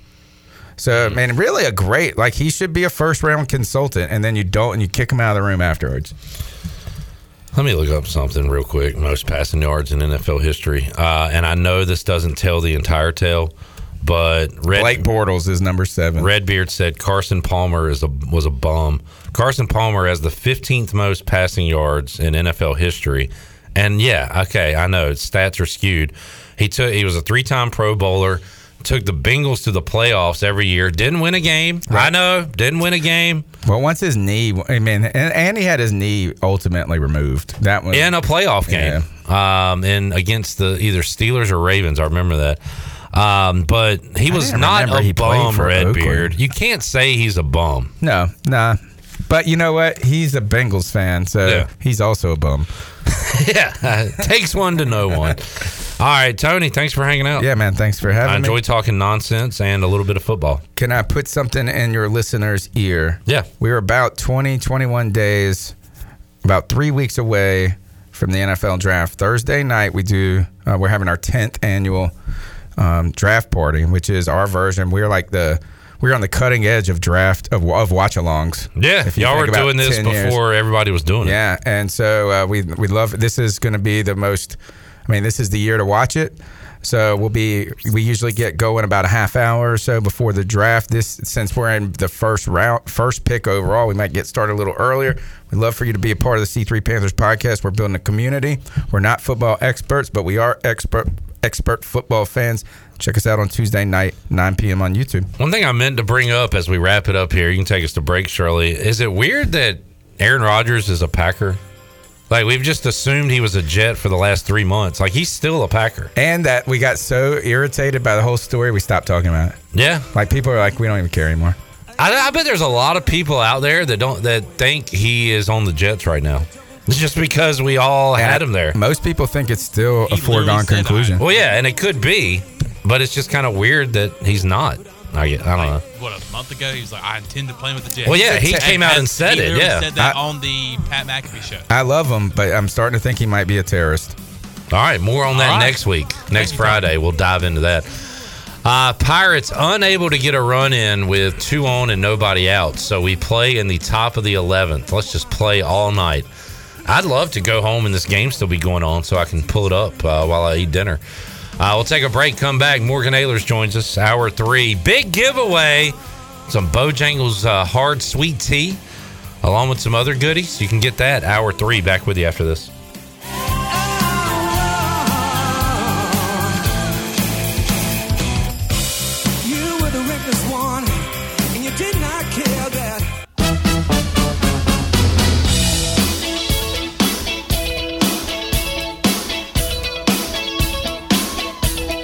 You're listening to Hour 3 of Pirate Radio Live. This hour of PRL is brought to you by Bud Light, reminding pirate fans to stay in the game and drink responsibly. Bud Light, the official beer of the ECU Pirates, and proudly distributed by Carolina Eagle Distributing since 1989. Now, back to the show. Welcome back. Country Mart has been locally owned and operated for over 40 years and is your premier country store, serving the best cheese biscuits and country food around. Country Mart is open every day and has two locations in Bethel on Highway 11 and in Stokes on Highway 903, and both locations are top of the line fuel stations serving Shell gas, including 93 ethanol free high octane gas for boat owners. Country Mart, fueling you up with great food and your engines with great gasoline. Now let's head back into PRL. Here's Clip. Back with you, Pirate Radio Live, and the score remains the same at Clark LeClair Stadium. It is two to two, top eleven, two outs, runner on for UCF as Landon Ginn pitches for the Pirates. He is a big fella, uh, trying to get this final out of the eleventh inning. By the Um, way, uh, Shirley? shirt looks a little small. Oh yeah, he's got um, he's got a medium. His hat just fell off when he threw the ball. I like the whole aesthetic he's got going right now on the mound, especially if he can get this guy out. Uh, but right now it is a two and one count. I saw on Twitter that Dick Mountain was trending, and I had to look into that. Dick Mountain is the nickname of longtime Major League Baseball pitcher Rich Hill. His nickname is Dick Mountain. That's cool, right? Awesome. That's a great nickname. Uh, he's getting rocked right now. White Sox five, Pirates three, as they play in the third inning. The Yankees have a five to four lead over the O's in the sixth. Phillies and Reds tied in the seventh at two apiece. Cleveland with a two nothing lead over the Mariners. Earlier today, the Mets beat the Marlins nine to three. Was that final on the Buccaneer Music Hall scoreboard presented by Da Buck? Da Buck. All right, let's head out to the Pirate Radio Live line. Joining us, the voice of Dowdy Ficklin Stadium and Minges Coliseum. He is Morgan Ahlers on a Friday. Morgan, how you doing, man? Clip doing great, man. It's isn't it crazy how you can go from 85 degrees sunny one day to 42 degrees and rainy and windy the next here in eastern North Carolina. It is a great day for uh, base. It's been a beautiful week, and uh, it has hit the fan here today, and it looks like this weekend. Shirley just said we were watching the game. She said this will be great to play in and to be at if it was warm. Like if it was if it was a warm drizzle and you're out there having fun at the ballpark, you can handle that. But a uh, cold rain's kind of a different story, which is why there aren't many people in the stands. There's still a few people in the jungle watching the Pirates try to win this game. Morgan. yeah, including the guy with no shirt. Yeah, he's got a lot of TV time today. Yeah, the, hopefully the Pirates can pull it out. We just got to. Uh, I was just uh, looking at some some things. I think 17 base runners have been stranded. We've only scored two runs today, so got to do a better job of that. So hopefully they'll be able to pull it out. Yeah, they will move to the bottom of the 11th because Landon Ginn gets the strikeout. Uh, Morgan, I saw a story this week about um, a man was arrested for wielding a machete or something um, at a karaoke DJ because they either kicked him out or didn't play his song. And I was like thinking about if uh, if that was DJ Captain Morgan and how nobody would probably mess with you because of your stature anyway. But um, that, that's pretty extreme. If uh, I don't know, have you ever come across anything like that in your working days? No, not really. I've had a couple people yell at me a little bit because they've been drunk, and Yeah. I've not allowed them to, to to sing because they've actually been too drunk. Because then they start, you know, number one, you probably sound really bad. Number two, they'll end up dropping a microphone that's three or four hundred dollars a piece. Yeah. Number three, then you get then you then I get irritated. And Morgan uh, doesn't have a bouncer, but he looks like a bouncer. Didn't you, uh, you? Have you been a bouncer in a past life, Morgan? Yes. Yeah. If I actually started working in bars when back in the age when the drinking age was six or eighteen, I was working at a bar bars at the beach when I was sixteen. Uh, I, I want to hear those stories. I bet you got some good ones. Yeah, I do have a few good ones. Yeah. The older I get, the the farther in, in back in the memory they go. So you better catch me in the next couple of years. Morgan Ahlers, man of many talents, uh, joining us on the Pirate Radio live line. Pirate baseball going on as they play in the bottom of the 11th inning. Uh, college basketball season comes to an end. Tristan Newton and UConn cutting down the nets. They run through that tournament now. For Mike Schwartz and uh, and all the coaches across college basketball, they're trying to figure out what they've got on their roster and how they can get immediate uh, upgrades to that roster. Morgan and uh, one way the Pirates could do that is bring in Dontrez Styles, former Kinston product, former North Carolina player who was at Clark LeClair Stadium yesterday, uh, and now I believe is visiting with Georgetown, but East Carolina in his final three or four that he'll be deciding from. Yeah, it would really be a good get for East Carolina and Coach Schwartz and staff to to land Dontrez. He's really a dynamic player. His career didn't work out the way he wanted to at, at UNC, and decided to go in the portal. And uh, you know, there's been some good players obviously throughout the years that have gone through, come out of Kinston, and uh, a couple of the guys in, in Pirate basketball past that have, have come out of there and made way was uh, Corey Rouse uh, came here as a freshman, had a really good career, and then Jeremy Ingram, who initially signed with Wake Forest, left Wake Forest, came here, and you know, he battled some knee injuries through uh, his later years playing here at East Carolina, but another good player. And if he could get Dontrez, that would be an immediate help. That would be a, uh, a big hole that they could fill, and then you get uh, maybe one player or one or two more players that can come in, and uh, all of a sudden East Carolina goes from being, uh, I, I would say they were a pretty solid team last year. I don't think they were a dynamic team. I thought Coach Schwartz did a really good job in his first year. You know, you lost Javon Small midway through the year, and uh, you know didn't play the rest of the season. Of course, he's decided to move on. But uh, you've got a really good nucleus of players, and, Yeah. and I think they could be a, a, a really good impact team in, in the conference. And just look at how much Brandon Johnson improved from year one to year two, especially shooting from the outside. Uh, another year of RJ Felton getting even bigger and stronger and more athletic and improving his outside shot. Jaden Walker was great down the stretch for ECU, filling in for Javon Small. And I can't wait to see the improvements that Ezra Ausar makes, Morgan. And talked to Coach Schwartz Monday. He was on Pirate Radio Live and asked him what he wanted to see. And he said, you know, more away from the basket stuff with Ezra. Obviously, get bigger, stronger. He, he turned into one heck of a rebounder. We know how quick he is and athletic he is. If he can, one thing he's got to do is hit free throws. And he's already got a good stroke. If he can put the mental or whatever it is to it, uh, because he goes to the line a lot because he's so difficult to guard. He's got to improve that. Coach Schwartz wants to see him improve mid range, and who knows how far he can step out. But man, I, I feel like he's the kind of guy that can take a big leap from year one to year two. Oh, I, I definitely agree with that. You know, he kind of reminded me, and he's a little bit bigger. But when Jayden Gardner got here as a freshman, if you can go Yeah. back and remember, his game wasn't a jump shot game. He really didn't have one. He was okay at the free throw line, but he was a great rebounder. Had really quick, fast twitch, trying to get up and get that second rebound. And he had a lot of good ba- uh, back to the basket moves where he could spin and go up and down. And that's what Ezra did last year. Like you said, if he can develop that little mid-range jumper and, and you know go back to what Jaden did, the changes between year one and year two, he really worked on that little 10, 15 foot jump shot. Yeah. And if he can develop that, then all of a sudden you've got to guard him farther out. That's just going to do nothing but open up his inside game more because he's quick enough to get around somebody. As you saw the little spin moves that he had, you know, it's exciting. He's he's got a really bright future and just got to work on developing his total game offensively and defense. Yeah, I I like what they got coming back, but like we said, uh, going to add to that, and we'll see what they can do as they attack the transfer portal, as every team is trying to do right now. Morgan Ahlers joining us, Pirate Radio Live Line.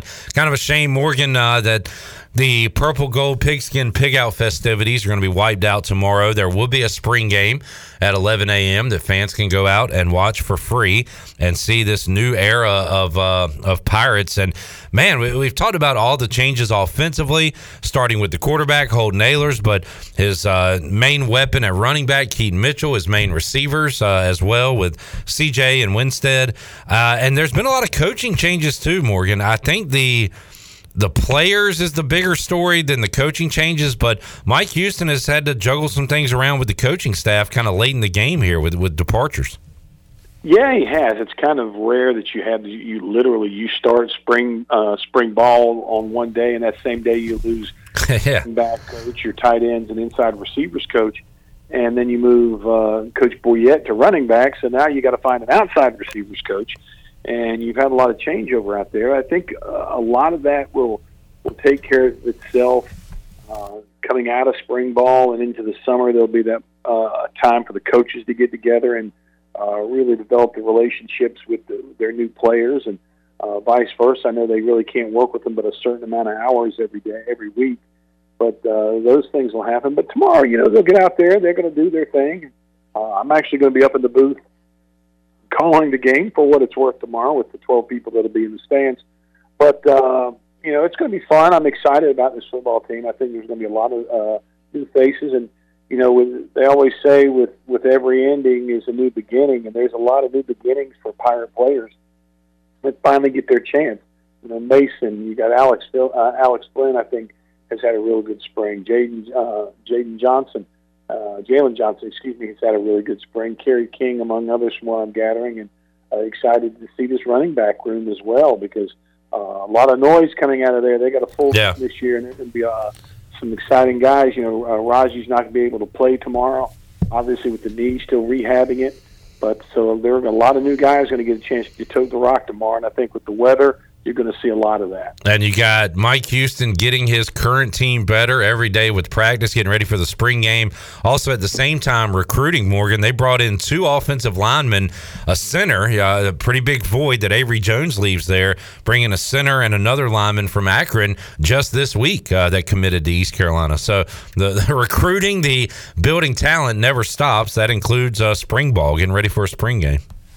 You know, it's uh, that you, you have to, and the way the the like we just talked about with basketball, the way the the transfer portal is, and you know, guys want to get in and get a chance to play, and uh, you know, it's very rare that you ever hear a coach say, "Hey, you come to this school, you're going to start." They're just looking for you say, "You come in, you'll get the opportunity." And I think once these guys get here, and I think it's going to really shore up that offensive line, and I think there's a it's going to be an exciting season for for ECU football this year. Really looking forward. to it.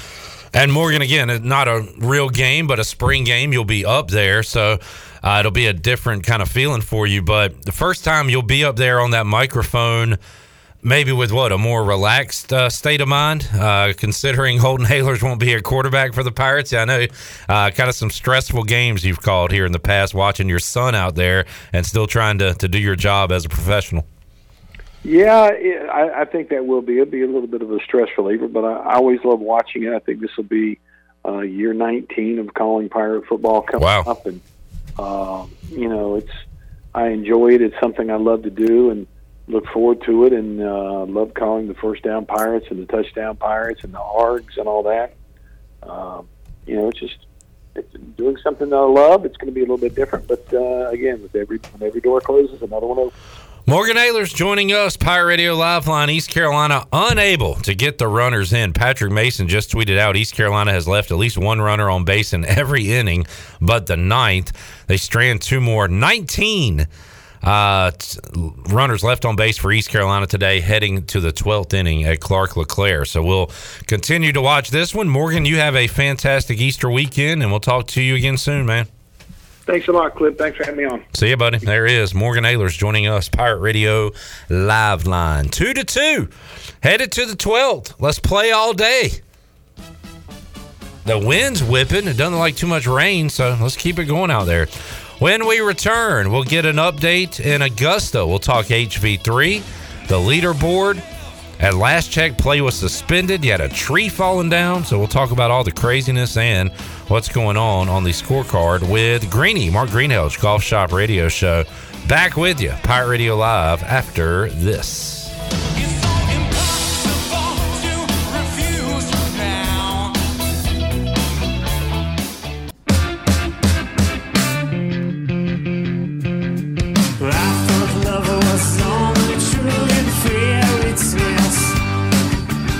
You're listening to Hour 3 of Pirate Radio Live. This hour of PRL is brought to you by Bud Light, reminding pirate fans to stay in the game and drink responsibly. Bud Light, the official beer of the ECU Pirates, and proudly distributed by Carolina Eagle Distributing since 1989. Now, back to the show. Welcome back. Tiebreakers is open every day at 11 a.m. It is the best place to watch your favorite sports while enjoying the best wings in town, along with sandwiches, appetizers, cold beer, and more. Follow Tiebreakers on Facebook and Instagram for daily updates. Tiebreakers in Greenville at Bells Fork and in downtown Winterville on Railroad Street. Now let's head back in to PRL. Here is Clip Brock. All right, a swinging bunt and inning over. The Pirates will go to the bottom of the 12th and try again to walk off UCF. They play 2 to 2 right down the road at Clark LeClair Stadium. Buccaneer Music Hall scoreboard update there, presented by Dub Buck. Buck. We will now talk some golf. At last check, before I switch back over to baseball, um, play was suspended at Augusta. We'll get an update on that and an update on everything going on with Mark Greenhalgh, Golf Shop Radio Show, who joins us here on Pirate Radio Live. Greeny, how you doing today, man? I'm doing great, Clip. How you doing? Doing good. Are are we back to playing golf yet? What's going on in Augusta right now? Well, they had some trees fall down. Yeah. And we're still in a weather delay. So, uh, all kinds of strange things happening there. Uh, I have the uh, ESPN Plus coverage on, and it is still raining there, still blowing. It looks like the, even looking at the radar, it's getting worse. So, I'm finding it hard to believe that we're going to restart today. So, not good news for Tiger Woods, and probably not good news for anybody trying to chase down Brooks Koepka right now. Brooks Koepka, 12 under par. We'll talk about the scores in a moment, but did see video of that tree. I, I heard about it before I saw it, and I was like, when you say a tree, you mean like a couple of branches, a little. No, it was a legit big tree that fell down, caught on video. Do you know, Greeny, did everybody make it unscathed out of that? Uh, you know, have they uh, said anything about the, the people that were around it? Uh, I guess it fell right before the horn blew, and that's all I know. And, Yeah. and uh, I think, as far as I know, everybody's okay. Um, but knowing Augusta National, that um, that stuff will be cleaned up and be gone, and probably a new tree in its place somehow that was twice as tall. there you go.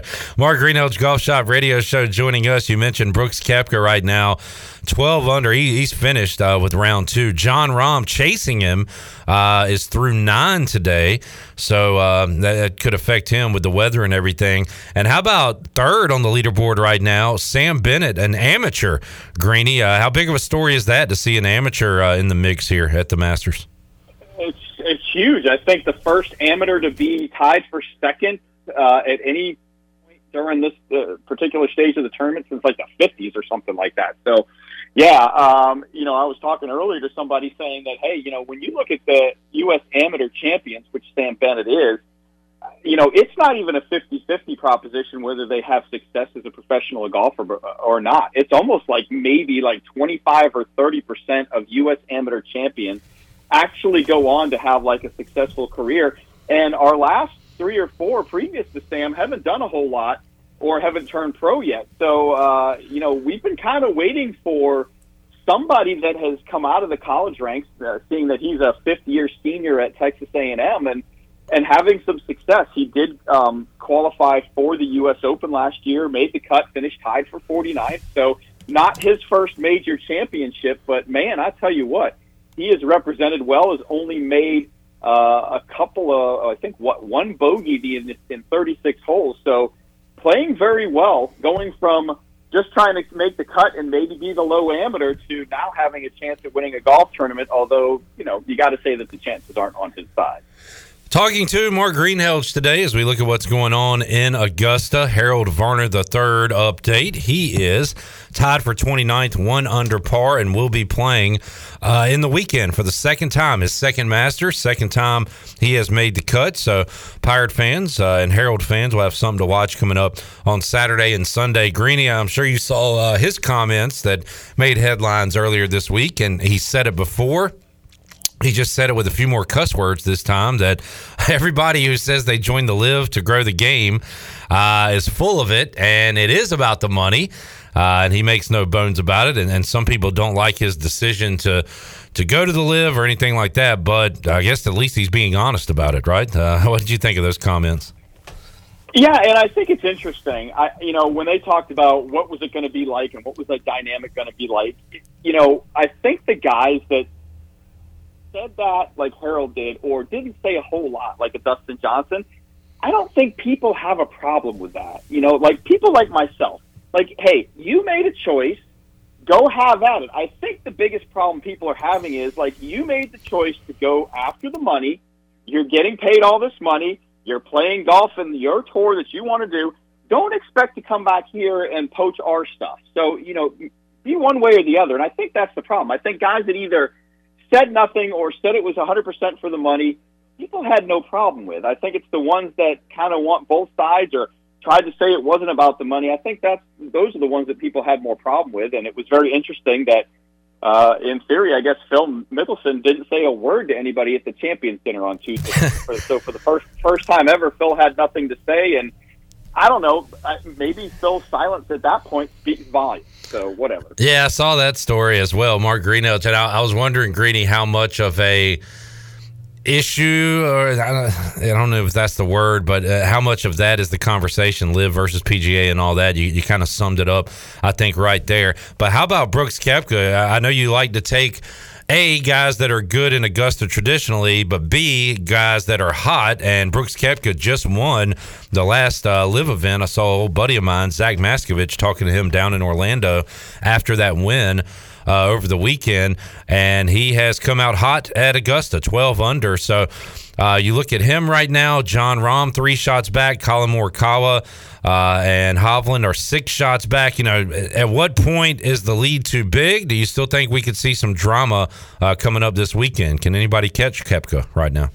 Well, you know, it's funny. We go back to the Open Championship in St. Andrews last year, and uh, and Cam Smith, right? He, he has a two-shot lead going into the third round, and the way he was playing and the way he was putting, we kind of felt like that two-shot lead was like a six-shot lead, right? Yeah. Well, lo and behold, he shoots a couple over par.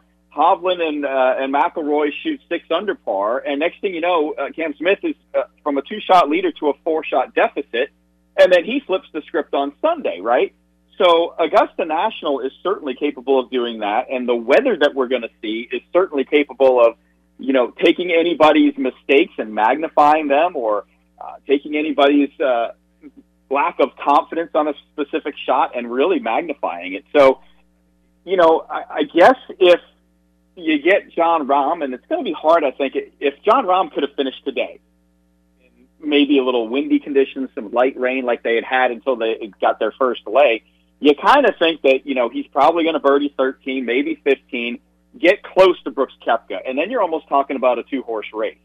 Um, the question will be what happens in round three. When does round three get played? Uh, the weather forecast tomorrow doesn't look exceptionally good. Is this something that goes Sunday into Monday? Um, you know, it's definitely going to be cooler. It's going to be windier. Um, does Brooks Koepka, you know, tighten up a little bit? Does the 54 hole guys take effect and the, the 72 holes becomes a factor? So I think there's a lot of golf still be, to be played and a lot of things that you look at so right now it's kind of hard to say. I mean, ordinarily you'd say, man, I don't know. You start getting down to below Spieth and Cam Young at five under par, and of course some of these guys still have holes to play. you got to say, man, they got to have two exceptional rounds to catch Koepka and Rahm at that point. Greeny, do you know uh, in the record books like the latest uh, a Masters finish uh, has been? As it, I'm sure it's gone into Monday, I would assume, but Tuesday. Like, when's the latest Masters finish of all time? I don't know if I can ever remember a Tuesday finish. Yeah. yeah definitely been some Monday finishes. Um, and man, you got to think that this one is going to spill as much rain as we're looking at tomorrow. Like I said, I don't honestly think that they're going to get back today. Haven't heard the official cancellation yet, but man, if they, if we get that weather that they're talking about tomorrow, um, it could be nasty, um, and it's going to be cold anyway. So I think we're definitely heading towards a Monday finish, unless the weather kind of breaks up. But either way, tomorrow's just going to be an ugly day to play golf. As Greeny and I talk golf like a bunch of gentlemen, you've got the UCF coach losing his mind. He has been arguing with the umpires this entire chat pretty much. He got tossed out of the game. He just made a motion to toss the umpires out of the game. Surely, I have it on mute in here, but that was quite a scene as uh, Greeny and I were talking golf there. Uh, yeah, basically what happened was is uh, is that Cam Clonch 17 or is that Carter Cunningham? Cunningham. Okay, Carter Cunningham was trying to bunt and he bunted uh, basically straight up in the air. So as he was trying to run up the first baseline, the catcher collides with him as they are trying to uh, in the first baseline. And He wanted an interference call or he wanted an interference Yeah. call and he was arguing with the umpire well while he was arguing with the umpire cliff godwin's at the third baseline telling the umps hey speed Let's it go. up let's, go let's yeah, go he let's argued go. forever. Yeah. Uh, anyway, that was hilarious to watch that as uh, as Greeny's talking golf with us. Greeny, uh, I know a big show on tap for Saturday on the Golf Shop Radio Show. Uh, what do you guys have planned tomorrow morning at eight? Uh, we're going to talk to Bill Bender in the sporting news about things other than golf, and then it's going to be uh, all golf. We're going to talk with PGA Tour player Ben Taylor, so get his thoughts on how his season's going and uh, how the rest of the season's going to shape up, and maybe uh, if he hopes to play at Augusta one day, talk with Rex Hoggard, boots on the ground at Augusta National, so get the feel for how the third round and the continuation of round two is going to shape up in the morning. Then we'll go over to. Uh, Hilton Head Island and a little RBC Heritage preview with Steve Wilmot. So, and then we um, we also are going to talk to the grandson of the great Bobby Jones, Dr. Bobby Jones the fourth. We check in with him usually uh, around Masters time. So maybe we'll talk to him about the psychology of uh, LIV guys playing with PGA Tour guys, and if you're unhappy or happy with somebody, what kind of impact that can have on your game. Greeny, uh, thanks for joining us today, man. Enjoy uh, the Masters weekend, Easter weekend, and we'll talk to you again soon. All right, Clip, you have a good one too. Thanks. Th- thank you. There is Mark Greenhalgh, Golf Shop Radio Show. Boy, that was something. Uh, Love Lady, I believe his name is Greg Love Lady, if I recall. Uh, manager of the UCF Knights. Uh, his day has ended early while these players continue to play in the 12th inning, but he was ejected after arguing there. And now, did Jacob Starling get hit in the head for the second time today? That is nuts. That's two Yeah, headshots that Jacob twice. Starling has taken. i thought Hey, maybe can it hit his say bat Don't say nuts too soon. Sorry. yeah definitely too soon but uh, no i thought it was hilarious when uh what'd you say his last name was love lady Love lady. love lady Yeah. uh because Certainly not love umpire. Cliff Godwin was uh, just hysterical because he's like screaming at uns, "Hey, hey!" He was doing the- game going. Come on. he was doing the hurry it up motion. Oh yeah, but his, he was uh, screaming across the field too. It was Yeah. hilarious, and the dugout was getting into it too. They thought it was funny as well. All right. Y'all want something cool? Well, you've come to the right place. We've got a 12 pack of Bud Light at. Booty, booty, booty, I'll tell you in a minute. booty everywhere. Sorry. Booty, booty, booty, booty, booty everywhere. Now I'll tell you. Bud Light, apple slices, 12 pack, a four pack of Bojangles hard sweet tea. Is that it? So that's a 16 pack. Yeah, we should probably stop there, right? No, keep on going. Mm, yeah, throw in a little something else. Hey, sprinkle in a little something. Lunch for two at Tiebreakers, all in one fantastic free beer Friday fun pack. It can be yours if you're lucky caller number 12. 12 and Shirley, how old do people need to be to win this prize? 21 or over, please. All right, thank you. We will have a winner and have more for you on Pirate Radio Live. Will this game ever end? Bases loaded, one out. It might be over by the time we return. More to go. Pirate Radio Live after this.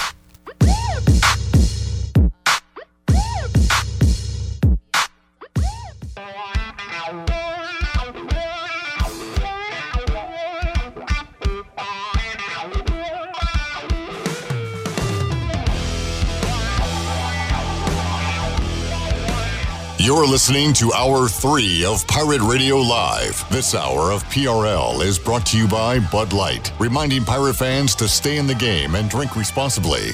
Bud Light, the official beer of the ECU Pirates, and proudly distributed by Carolina Eagle Distributing since 1989. Now, back to the show. All right. Well, of course, the uh, stock market was closed because it was Good Friday today, but uh, it did finish out the week as far as the Dow goes, up two points at 33,485. The NASDAQ was ahead 91 points at uh, 12,087, and the S&P was up 14 points when it closed yesterday at 4105. That is your Wells Fargo Advisors financial report for a personal look into investing. Call Wells Fargo Advisors today at 756-6900 in Greenville. Wells Fargo Advisors LLC, member SIPC. Now let's head back in to PRL. Here's Clip. Well, you know what they say where there's a Wilcoxon, there's a way. Hey. And the Pirates walk it off. As they say, as they say, all good things must come to an end. This baseball game was a good thing because it caps off a 4 0 week for the Pirates, mm, mm, a mm. sweep over UCF. Let's go. and a pitcher's duel today, a marathon game. That game started. I didn't even think about this part of it. That game started at noon. At 12 o'clock. ended at around 5:40.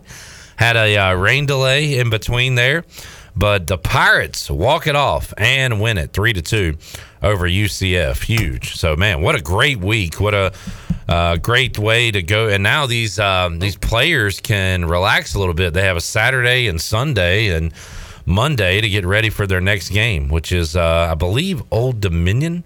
I will uh, Love ma- that band. What's uh, what's the song by them? One man band. Well, Chandler loves them and can't name one song. I think you're a phony. Uh, Snapback. I didn't say what kind of hats do you like. I said name a song by Old Dominion.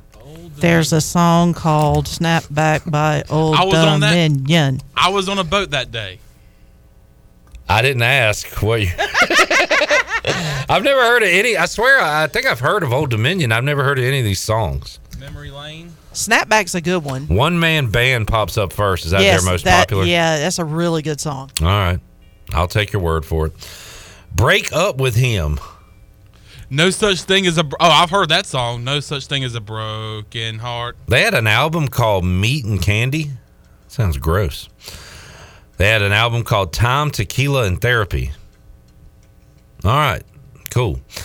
Uh, that is your Old Dominion report. Pirates and ODU will go at it Tuesday, 6 o'clock at Clark LeClair Stadium. We're in the middle of a long homestand here because the Pirates will also be home next weekend, Friday, Saturday, Sunday, against the Bearcats of Cincinnati. East Carolina sends UCF off to the Big 12 with a sweep. They hope to do the same against the Bearcats. Bye bye. See ya. Tell Jairo Wilson I said, hey, when you get back to Orlando. Mm, your guys. Uh, how about my guy, Brandon Suggs, went, and then your guy, Jairo Wilson, goes. Is it us? Should we? Is it us? Should we go to UCF? Nah, but is it us though? Like, is it is it our problem? It might be. the problem. I had a nice run of my favorite players transferring. I'm trying to recall who the pre. Oh, Ryder Giles, Mm-hmm. Brandon Suggs, and then my football guy didn't transfer, but he did get hurt. Rajah, my guy. But you know what? He's going to be back stronger than ever this fall. You will not see him Saturday in the spring game, but he did draft a team. Did you see who the captains were, Chandler? no, I did not. It was Rajay, my guy, and Jeremy Lewis. Two guys that are not participating in spring. That, that's just like uh, it wasn't last year, maybe a couple years ago. I believe it was Fernando Fry and Fry? Fry. Uh, Fernando Fry and gosh, what was his name? Oh, that Describe him. was a safety. Warren number. Oh, Warren Saber. Oh, Warren Saber. Warren Saber, man. I'm a he was captain. A, he was a captain. But I'm bo- the godfather and the captain. But both of those guys were captains. They were both not participating in spring that year. So, uh, but yeah, awesome captains to have. Uh, and that is coming up on Saturday, 11 a.m. There, there's going to be a freaking game. We're having a freaking game. We're having a freaking spring game. Pirate Radio. We're having a freaking game. Thank We're having you, a Coach. freaking game. Coach, we're having a freaking game. We're going to rise. We're going to be a very hard nosed, uh, very hard nosed bunch. Hit that freaking one more time, Shirley, if you don't mind. We're having a freaking game. Freaking, we're having a freaking game. Um, stat to consider. Stat to consider. From stat to consider. From Pirate Radio's Jenny Shelton. All right. Since 2019, 13 sweeps in conference play. Remember, no 2020 season. So, 13 sweeps. Nice. Good stat. A lot of 20 win uh, seasons in conference play for East Carolina. Got off to the wrong uh, on the wrong foot there in Houston, but made up for it with a sweep over UCF. Um, yeah, great bounce back uh, after a one and three uh, week last week, and uh, to to answer with a undefeated week is just out, outstanding. And you have another chance to do it next week as well. So Yeah. um, yeah, looking forward to next week, and let's see how far this can go. Pirates went on a 20 game win streak last year after kind of having some uh, down weeks. So uh, maybe that state game was a uh, fire starter for this team. Doesn't matter, I know, but something to look at. A talking point. Polls. Uh, East Carolina, as down as the fans were on the team last week, did not drop dramatically in the polls. Still number twelve, D one. Still fifteen, Baseball America. What do they do after a four and zero week? You think they maybe get back to ten, top ten, perhaps, and uh, and climb up in BA as well? Absolutely, um, especially with that win um, against NC State midweek. You finally get over the midweek curse. Yeah. Uh, and wait, what a way to do it! Not against a team like I don't know Elon or any kind of. This was against the ACC team in NC State, just outside. What the is up with you and Tony Collins talking about Elon? Elon beat Wake Forest this week. I know, I Put know. some respect. I know. I, and when I, as soon as I said Elon, I said, well, they just beat the number two team in the country. But uh, that was the first team that I thought of. But um, I, I think I think we could see the Pirates climb, not in the polls, but also RPI and and in our hearts. in our hearts as well, and in the conference. They're climbing everywhere. Yeah, Shirley made a comment yesterday when they showed the standings. It's weird seeing East Carolina there in the baseball standings and there being like fifth, sixth, like mm-hmm. middle of the pack to low end of the pack. So uh, trying to take our rightful spot back at the Rightful top spot. of those standings. And try to rise up the standings. The standard is the standard, The standard is the standings, and you have to rise to the standings. and you stand on the standings. Take the stairs to get to the standings to rise on the standings. By the way, uh, just a while ago, we had uh, a stat to consider. Um, I, speaking of stats, I ran into, and I'm sorry, he told me last night he doesn't like this name, or he feels uncomfortable with his name. Ran into Johnny Stats, Johnny Robertson, yesterday in the jungle. Oh, is said- he uh, a little unsure of himself after that slump he went in? All right, here's the thing he talked about last night about this slump. He said the slump, he shouldn't be in a statistical slump because it wasn't statistics he was talking about. He was talking about uh, a former player being in a summer league or something like that. So it wasn't about stats. So his stat name and the what we know him for as stats. Still pristine. Yes. Okay. So that's a clean record. But But m- maybe knowing former players and where they play, or maybe current players and where they played in the summer league. Okay. Then that's where the slump is. Johnny Stats remains. Johnny Facts is. Johnny Fax is uncertain. Uns- yeah. Okay. And by the way, Johnny Stats continue to bring the stats. He said sometimes I feel like I'm maybe overblowing it sometimes with the stats, and No- he, what? he, he doesn't want to. What? I guess uh, I don't know. Go overboard with stats. I said Johnny, Johnny, my guy. I My said, guy. I said that adds value to the show. I Yeah. said keep on doing it. We enjoy it. You really help us out when it when you uh, uh, say some stats and, and, and, and throw some stats our way. So that's why we call you Johnny Stat. I'm a sports nerd, absolute nerd. I love stats. I love weird stats, uh, odd stats, things that uh, we don't usually think about. That's right up my alley. So uh, keep them coming. Johnny Stats. You will not be confused with Johnny Facts. You're Johnny Fiction. but you're Johnny Stats. Where'd you see Johnny Stats? Jungle? Jungle, yeah. Johnny Jungle? Johnny Jungle. Johnny Stats Jungle. If your name is Johnny, you can put anything behind it and it sounds cool. You know? Hey, look, it's Johnny Jungle Jumps over here. Like clip stats doesn't sound good. Clip facts, clip jungle, it all sounds dumb. Chandler stats doesn't sound as good. But Johnny, Johnny stats, Johnny baseball, Johnny good time, Johnny fun time, it all sounds fun because of the name Johnny. Johnny Holstaff. Shirley, I, I think it's just ending in a Y. Like Shirley stats would sound, you know, I think it's ending in a Y is what does it. I was watching an old episode of Community last night. I want to get a sound clip where uh, it's either Joel McHale or Chevy Chase. I think it's Joel McHale. And he just goes, Shirley, Shirley, Shirley, Shirley, Shirley. What was the question you asked? Something like that. I, I, I want to get that sound effect. So every time you ask a question, you can play that sound effect. I'll have to find that on Monday. Okay. Let's take a break. Y'all ever watch Community? I've been in one, but I've. I, Why are you laughing at that, Shirley? That's not funny. because honestly, I didn't expect it to come out of his mouth. I gotta say, Chandler, it caught me off guard. Great delivery, and you stone faced it too. Sometimes when you say a joke or a punchline, I can't. I can't get through. you with start laughing while you're saying it. But that time you went stone faced and nailed it, stuck the landing. I mean, your dad did say I'm becoming more quick witted. That's right. And it shows right there. Well done.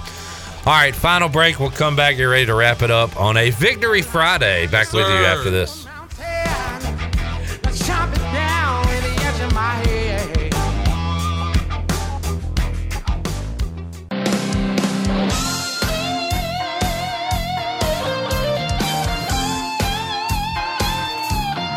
You're listening to Hour 3 of Pirate Radio Live. This hour of PRL is brought to you by Bud Light, reminding pirate fans to stay in the game and drink responsibly.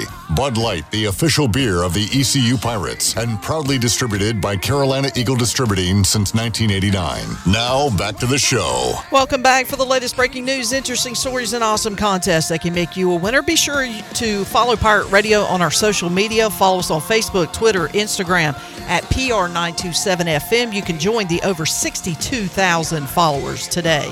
Now let's head back in to Pirate Radio Live. Here is your host, Clip Brock. Oh, Am sorry. on? Yeah. Am I on? Am yeah, on? you are. You are now. We just had a Little League Grand Slam in the Pirates game. It was a three run triple down the line by Reynolds. And the throw got away to third, and he jogs in home. And cool to see uh, Pittsburgh fans filling up the stadium. They've had a bad ball team to root for for many, many years. Uh, but they are out there today for some Pirates and White Sox. It is Pirates 12 and White Sox 7. Just had a walk off in Clark LeClair moments ago. East Carolina, Justin Wilcoxon gets it done. And the Pirates win it over UCF to complete the sweep over the night. So, looking forward to catching up with the players Monday on the Delcor Players Lounge when we join you here at 3 o'clock on Pirate Radio Live. Uh, all the scores presented by the Buccaneer Music Hall. Great place to watch some sports and catch some live music. And uh, check it out this weekend. Thanks to Dubuck for the scores every day here on Pirate Radio Live. Thank you for tuning in. Shirley Rhodes, Chan Man, y'all have a great weekend.